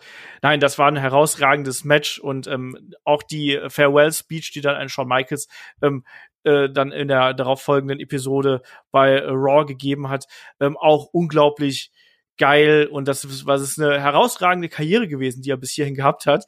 Und dann hat er auch erstmal eine ganze Zeit lang ja die Füße stillgehalten, obwohl es ja immer wieder Gerüchte gegeben hat, hier gibt's noch ein Match und hier und da gibt's das noch mal. Ich weiß auch, ich weiß gar nicht mehr, ich glaube, es war vor drei oder vier Jahren, wo es dann die Gerüchte mit Shawn Michaels gegen AJ Styles gegeben hat. Wir haben einen ähm, immer wieder die, die Gerüchte eben gehabt. Noch ein Shawn Michaels, der auch dann im Nachgang noch immer mal in Fäden eingebunden äh, worden ist. Wir haben es auch schon mal gesagt, ähm, Triple H gegen den Undertaker, dann eben im Hell in a Cell bei WrestleMania äh, 28 zum Beispiel haben wir ihn gesehen. Und dann da natürlich auch dieser legendäre Moment, wo Triple H, Shawn Michaels und der Undertaker auf der Rampe stehen, End of an Era.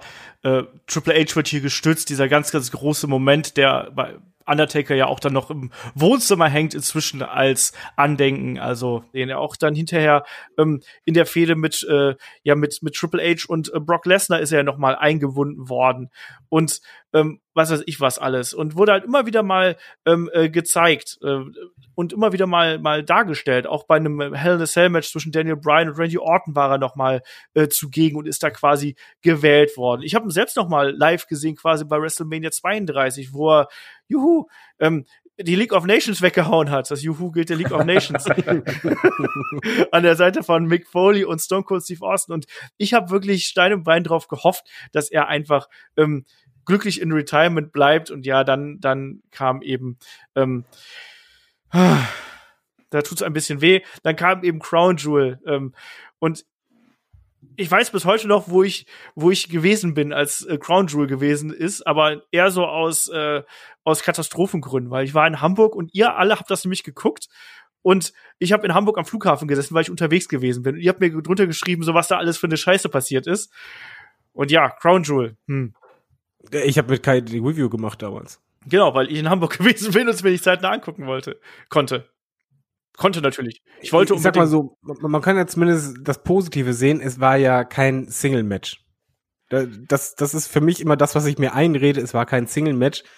Und das Traurigste und eigentlich, ähm, was am meisten von Shawn Michaels äh, spricht, äh, an diesem Match war, dass da halt äh, vier Wrestler waren, äh, Veteranen. Okay, einer hat sich verletzt, aber er war mit Abstand der Beste.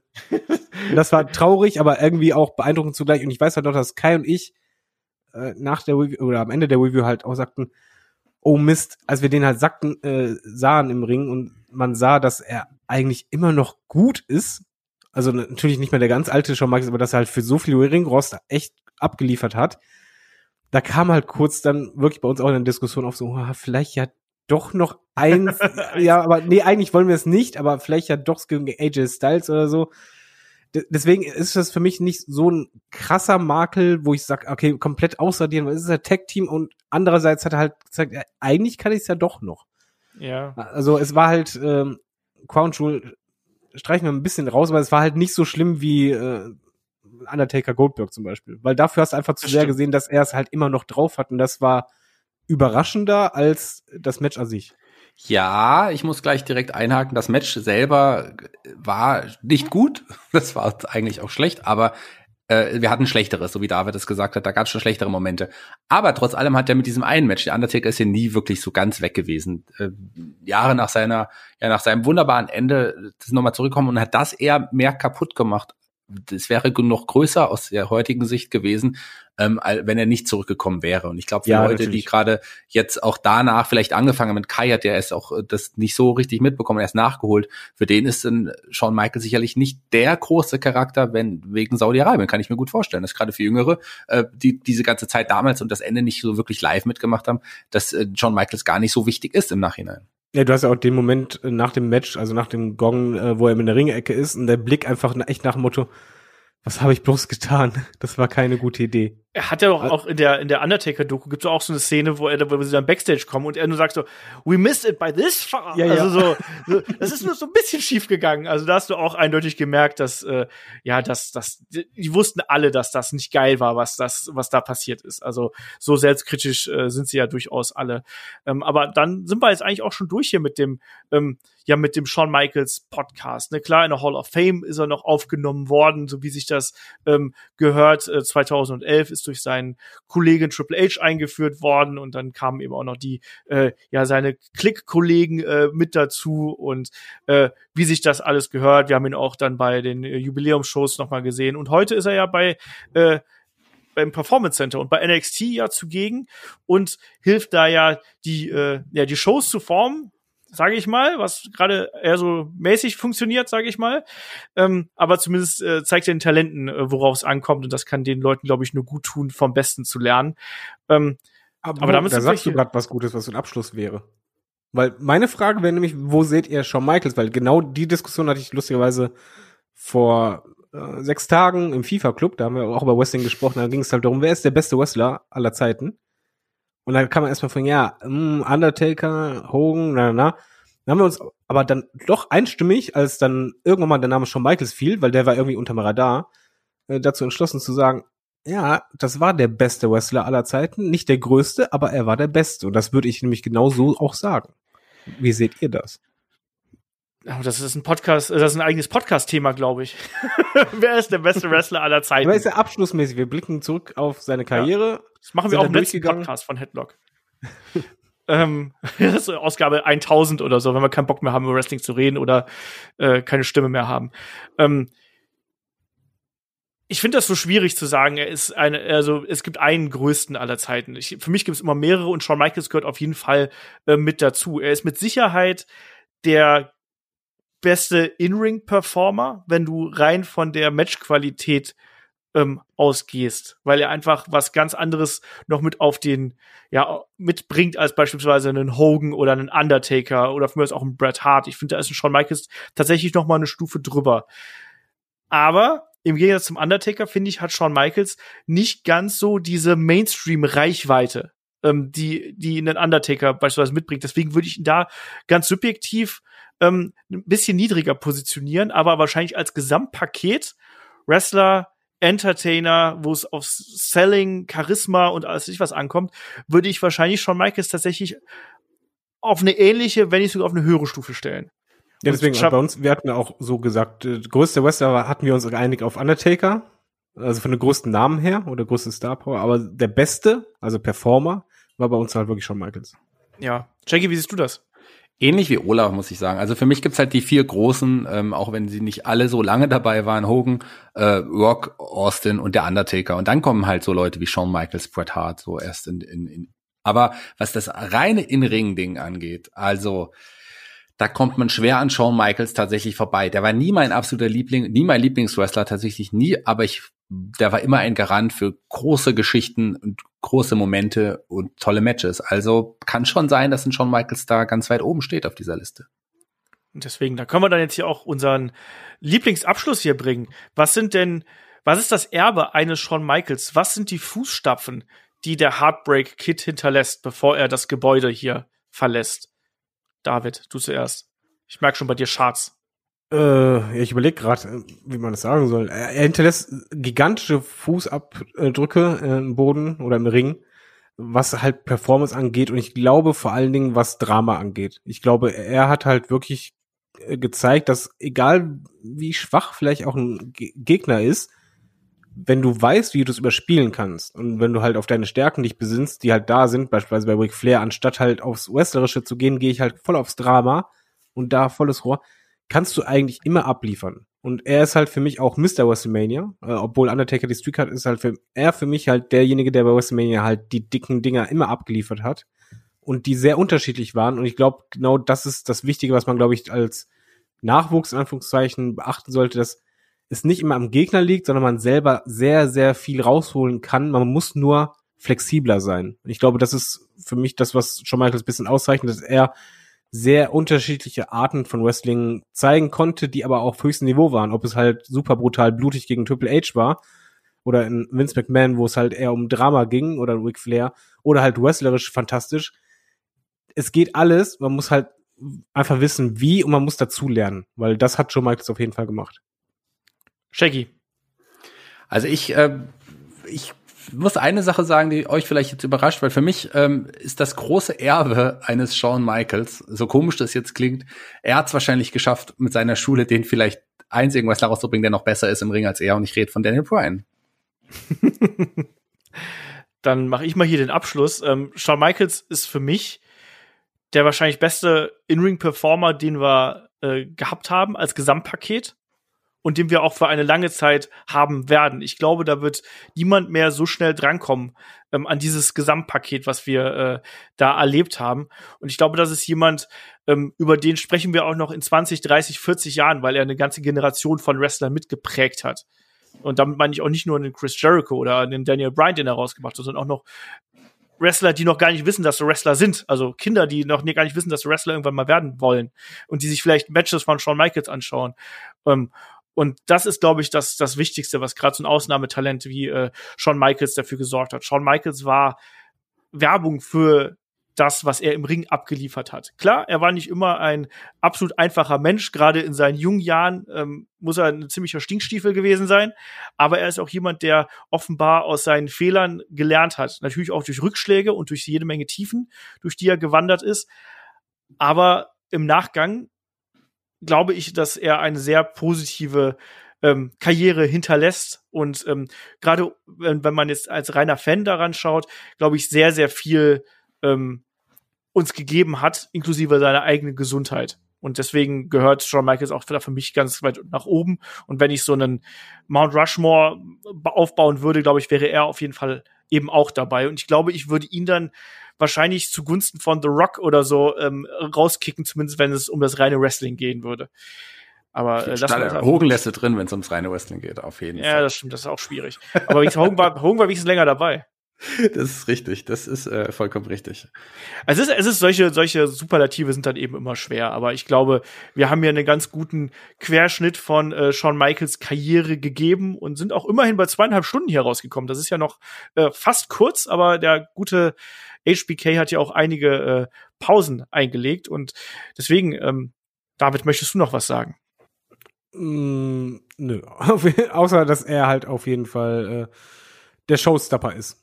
Den Namen hat er auf jeden Fall zu allen Ehren.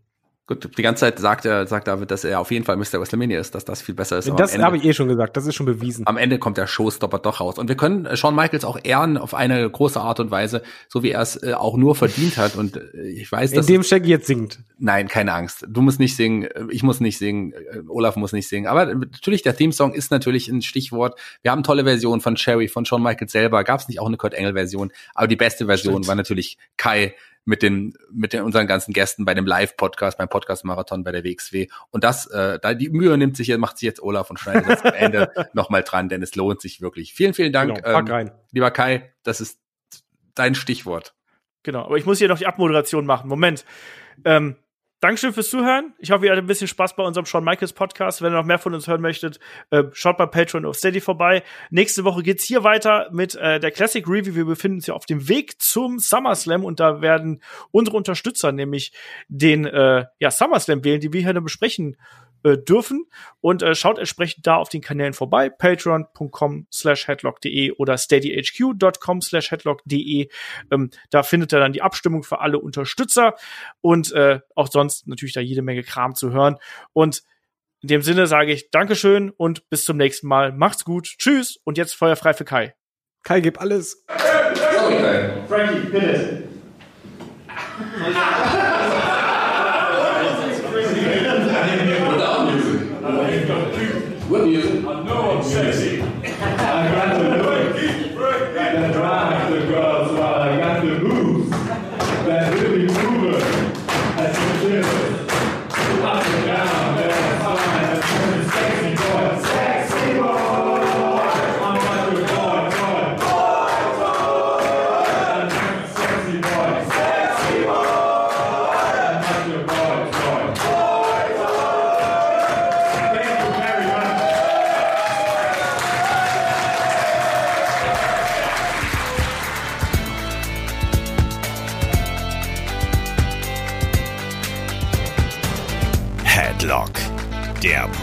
Wrestling Podcast.